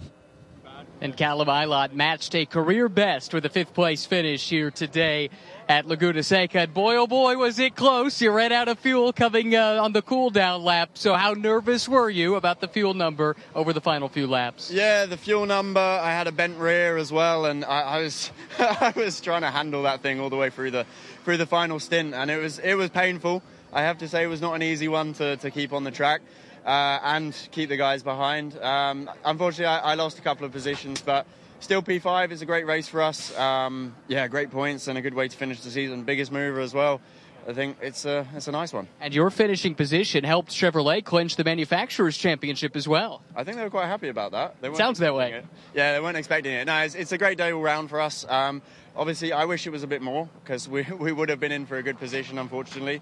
But, yeah, great finish. How nice is it to head off into the off-season with some wind in your sails, a top-five finish, matching a career best? Yeah, I, I can't complain. Honestly, it's it's been a it's been a tough year, and putting it together a bit more at the end there, with the way the race panned out, yeah, good one. I think I think we're going to have a nice nice off-season. Very strong day today. Top five for Callum Ilott, Juncos Hollinger Racing. Uh, one thousand four hundred thirty-seven points for Chevrolet, Davey, one thousand four hundred twenty-five for Honda. What a close it has been over the last three or four races for Chevrolet. It's pretty crazy. And like I said, I got to go back and look, but it seemed like Honda was on top this entire season. But as Alex mentioned, you know, you try to get, you want to click off two boxes no matter what in the IndyCar Series. And the first one is the Indy five hundred. The second one is the championship. And Chevrolet, congratulations to them. They they got both uh, of those boxes checked this year. And um, what a great run. Uh, to Georgia Henneberry. Alex Palou, the commencement has begun. You stand here next to the Cup, and you did donuts on the front stretch. It's all coming together as two-time champion. Walk us through the season and this team effort to put you in the spot. Yeah, just an amazing year overall um, with five wins, ten podiums. It's just been insane. Uh, we were close today as well, but we couldn't really finish it with a win. So uh, happy with the P three today. Super stoked about uh, second championship, and it's been a tremendous year. Um, on track, it's just been uh, nothing but good times, and cannot wait for next season to start. I'm sure it felt real last weekend, but now as you stand here, how real does it really feel? Yeah, absolutely. Last weekend was weird, right? Because we didn't really have uh, all the hats uh, and the ring or the big trophy. So um, I'm just super excited uh, to have it now. Cannot wait to get some pictures with the team and celebrate afterwards. Celebration it is. That's Alex Palou. He's now a two-time N T T IndyCar Series champion.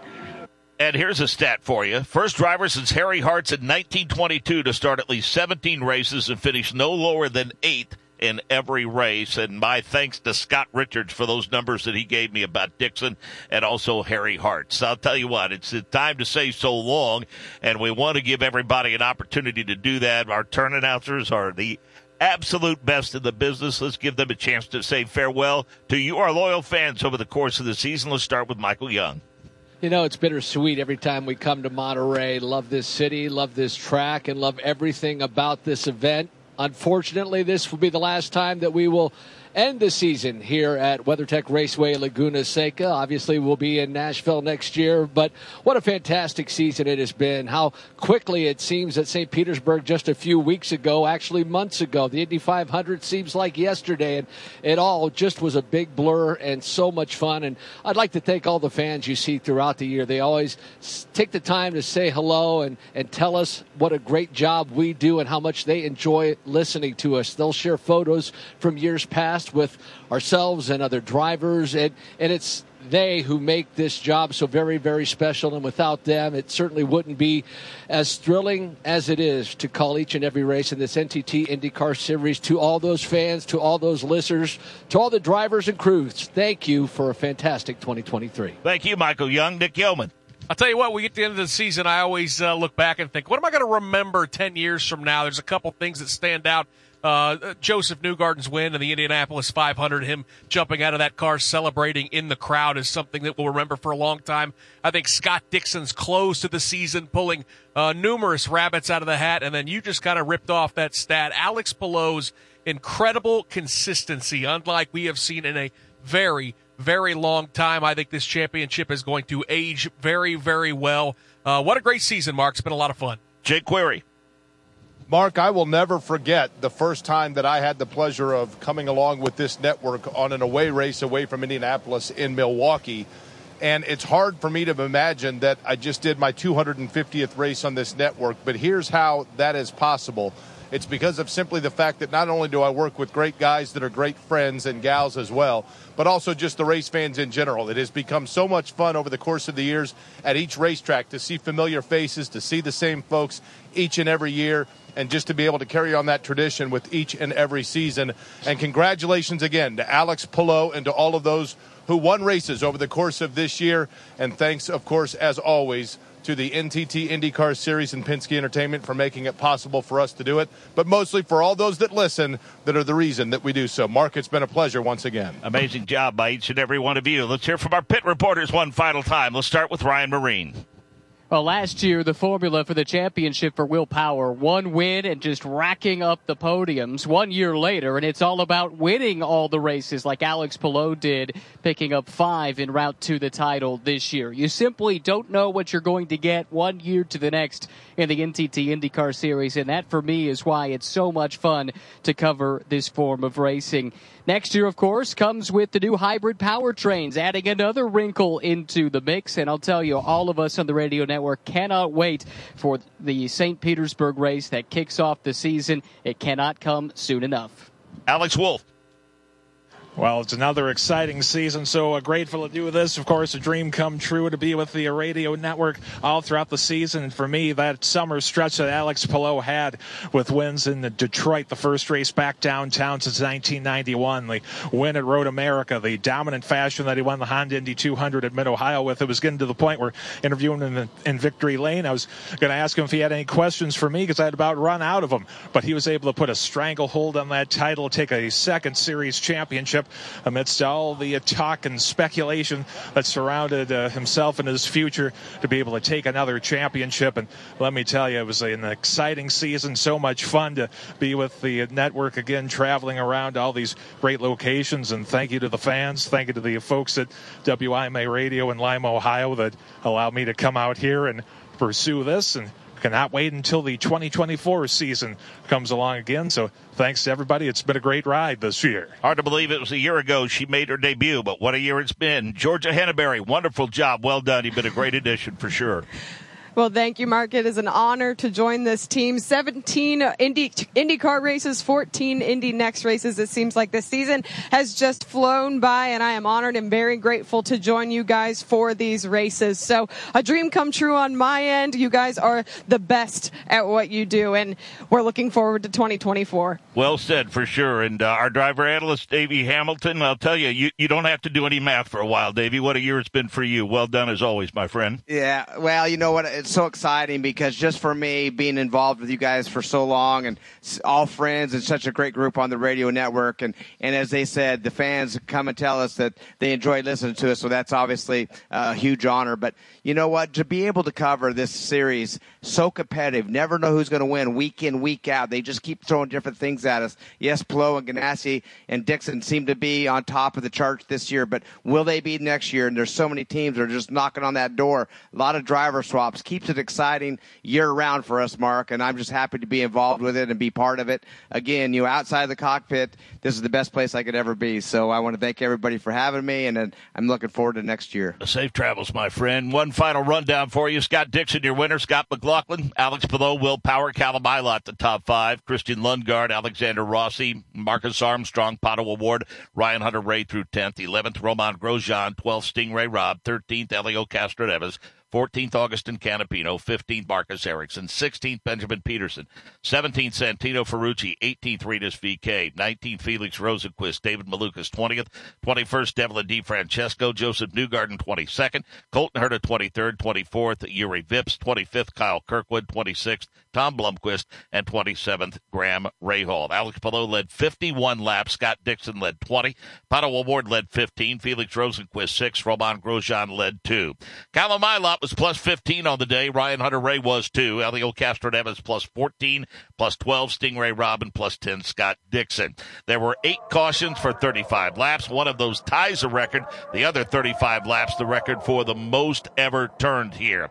Alex Palou wins the championship by seventy-eight points over Scott Dixon. They grab one two. Ganassi Racing does. Scott McLaughlin jumps up two spots to grab third. Pato O'Ward fourth, and Joseph Newgarden fifth. Some final thoughts from yours truly when we come back to the Firestone Grand Prix of Monterey. Let's pause ten seconds for station notification. This is the IndyCar Radio Network. Nice work, everybody. That was cool. Nice work. Yeah, we had a fast car. Thank you, everyone. Thanks for uh, the whole year. It's been a big year for this team, so thank you. Thanks for hanging in there today. Uh, what a wild ride it has been. Let's go all the way back to the season opener on the streets of Saint Petersburg and relive this twenty twenty-three campaign, courtesy of Sam Rumsa. It has been a wild and woolly Firestone Grand Prix of Saint Petersburg. The Advance Auto Park twin checkered flag in the air, and it is victory lane on the streets of Saint Petersburg for Marcus Ericsson. He grabs the win. Joseph Newgarden going to go back-to-back at Texas Motor Speedway. He wins the P P G three seventy-five. The Advance Auto Park checkered flag flies, and for the first time, Kyle Kirkwood goes to victory lane. He wins the historic Acura Grand Prix of Long Beach. Romain Grosjean grabs the second spot. Twin checkers in the air. The Advanced Auto Park checkered flag flies, and Scott McLaughlin goes to victory lane. He wins the Children of Alabama Indy Grand Prix. Alex Palou, a dominant run. He led fifty-three laps on the day. He goes to victory lane by sixteen seconds over Pato O'Ward. Newgarden into turn number four. Ericsson looks to the inside, looks to the outside. Newgarden has a two-car length lead. Advance Auto Park twin checkered flag in the air. It's a battle at the start-finish line, and Joseph Newgarden will win the Indianapolis five hundred mile race. Finally, finally, I, I'm so... I, I think I've cried out. The emotion's gone. I had it. I had a ton of emotion there for a little bit, but I'm just thankful to the team that we finally got this done. And the popularity and the legend continues to grow. The Advance Auto Parts checkered flag is in the air, and Alex Palou is going to go to victory lane. He wins the Chevrolet Detroit Grand Prix presented by Lear. Alex Palou going to put a stranglehold on this championship for now, grab a seventy-four point lead as he will crest the hill and see the Advance Auto Parts checkered flag as Alex Palou dominates late and wins the Sanzio Grand Prix at Road America presented by A M R. A rising star in open wheel racing. Alex Palou is going to go to victory lane. The Advance Auto Parts checkered flag flies, and he wins the Honda Indy two hundred at Mid-Ohio. In his twenty-eighth start, Christian Lundgaard is going to get Rahal, Letterman, Lanigan Racing back to victory lane here on the streets of Toronto. The Advance Auto Parts checkered flag is out, and he wins the Honda Indy Toronto, his first career win in the N T T IndyCar Series. Should be win number twenty-eight in the career for Joseph Newgarden, and a lot of those now starting to come here at Iowa Speedway. Off turn number four, the Advance Auto Parts checkered flag is in the air, and Joseph Newgarden wins the Hy-Vee Homefront two fifty. The Advance Auto Parts checkered flag waves, and it is a sweep for Joseph Newgarden. He goes to victory lane. He played back-to-back races. This one, the Hy-Vee one-step two fifty. Busts it up to another tenth of a second advantage. The Advance Auto Parts checkered flag is in the air, and Kyle Kirkwood goes to victory lane for the second time. He grabs the Big Machine Music City Grand Prix after winning earlier this year in Long Beach. Here they come to the main straightaway. The Advance Auto Parts twin checkered flag is in the air, and Scott Dixon will not be. He keeps the streak intact. nineteen consecutive years with at least one win. He goes to victory lane, wins the Gallagher Grand Prix. He comes off of turn number four, sees the Advance Auto Parts checkered flag fly, and for the fifty-fifth time in his incredible career, three hundred eighty-three starts, Scott Dixon will go to victory lane. He wow. wins the Bomarito Automotive Group five hundred. All the off-track distractions did not distract him on track. He waves to the start-finish line. The Advance Auto Parts twin checkered flags in the air. The twenty twenty-one champion becomes the twenty twenty-three champion. Congratulations to Alex Palou. He wins the Big Isle dot com Grand Prix of Portland. I cannot really believe it, honestly. It's been an amazing uh, season, uh, an amazing race today, and cannot thank the team enough. American Legion, um, it's a special month for us um, here in September. But um, yeah, honestly, we're missing Barry as well. Um, but uh, the team did an amazing job all season, and today especially. His fifty-sixth career win will be his third in the last four races. The Advance Auto Parts checkered flag flies, and Scott Dixon goes to victory lane. He closes out the season by winning the Firestone Grand Prix of Monterey. Time indeed flies when you're having fun. That sums up this season perfectly. We've had fun covering the greatest drivers in the world, Chase Indy five hundred immortality, and the spoils of winning a championship. Sincere congratulations to Joseph Newgarden and Alex Palou. To you, our loyal and dedicated listener, an honest and sincere thank you for choosing us. Our goal is to entertain and inform. We trust we did that. As far as our crew, first to the folks you don't see or hear, Director Chris Pollock, who will celebrate his thirtieth year with the network next year, Chief Engineer Rick Evans, Producer Sam Rumza, Pit Producer Brian Livingston, R F Assistant Paul Levitt, Satellite Technician Scott Burgett, and all of the crew at B S I, thanks for your tireless efforts and professionalism. To our driver analyst, Davey Hamilton, turn announcers Nick Yeoman, Jake Query, and Michael Young, no one more clearly defines theater of the mind than you, thanks to your incredible talent. To Alex Wolf, Ryan Marine, Georgia Hedeberry, and Joel Sebastianelli, we are envious of your knowledge, passion, enthusiasm, and ability. Thank you for all you have done for us and our listeners. Others who have joined us throughout the year, Rob Blackman, Scott Sander, Chris Denary, Brett McMillan, and Brad Gilley. Regardless of your role, all of you handled it with unparalleled professionalism. Thanks, too, to Doug Rice and our P R N family for again joining us on a most memorable journey. To Roger Penske, Mark Miles, Jay Fry, and everyone at Penske Entertainment and IndyCar, congratulations on another memorable season. We can't wait to see what's in store for the future for this series. We do know that Quest is in very capable hands. Lastly, to my family and Monrovia High School, thanks for your continued support throughout this amazing journey. Health and happiness to you all.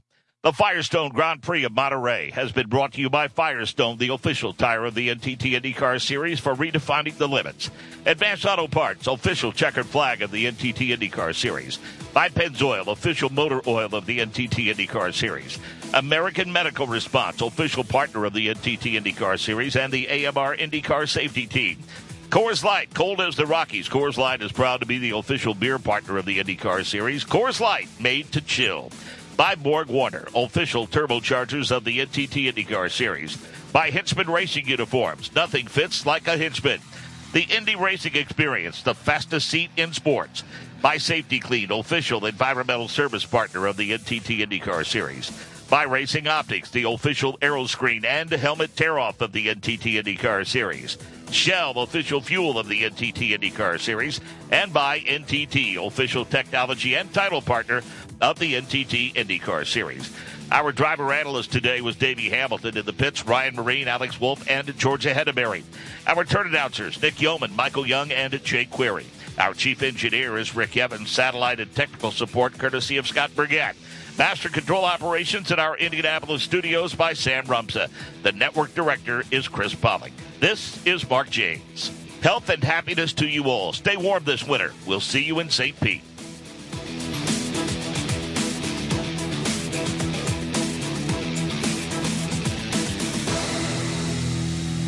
The preceding was an exclusive copyrighted presentation of the Indianapolis Motor Speedway Radio Network.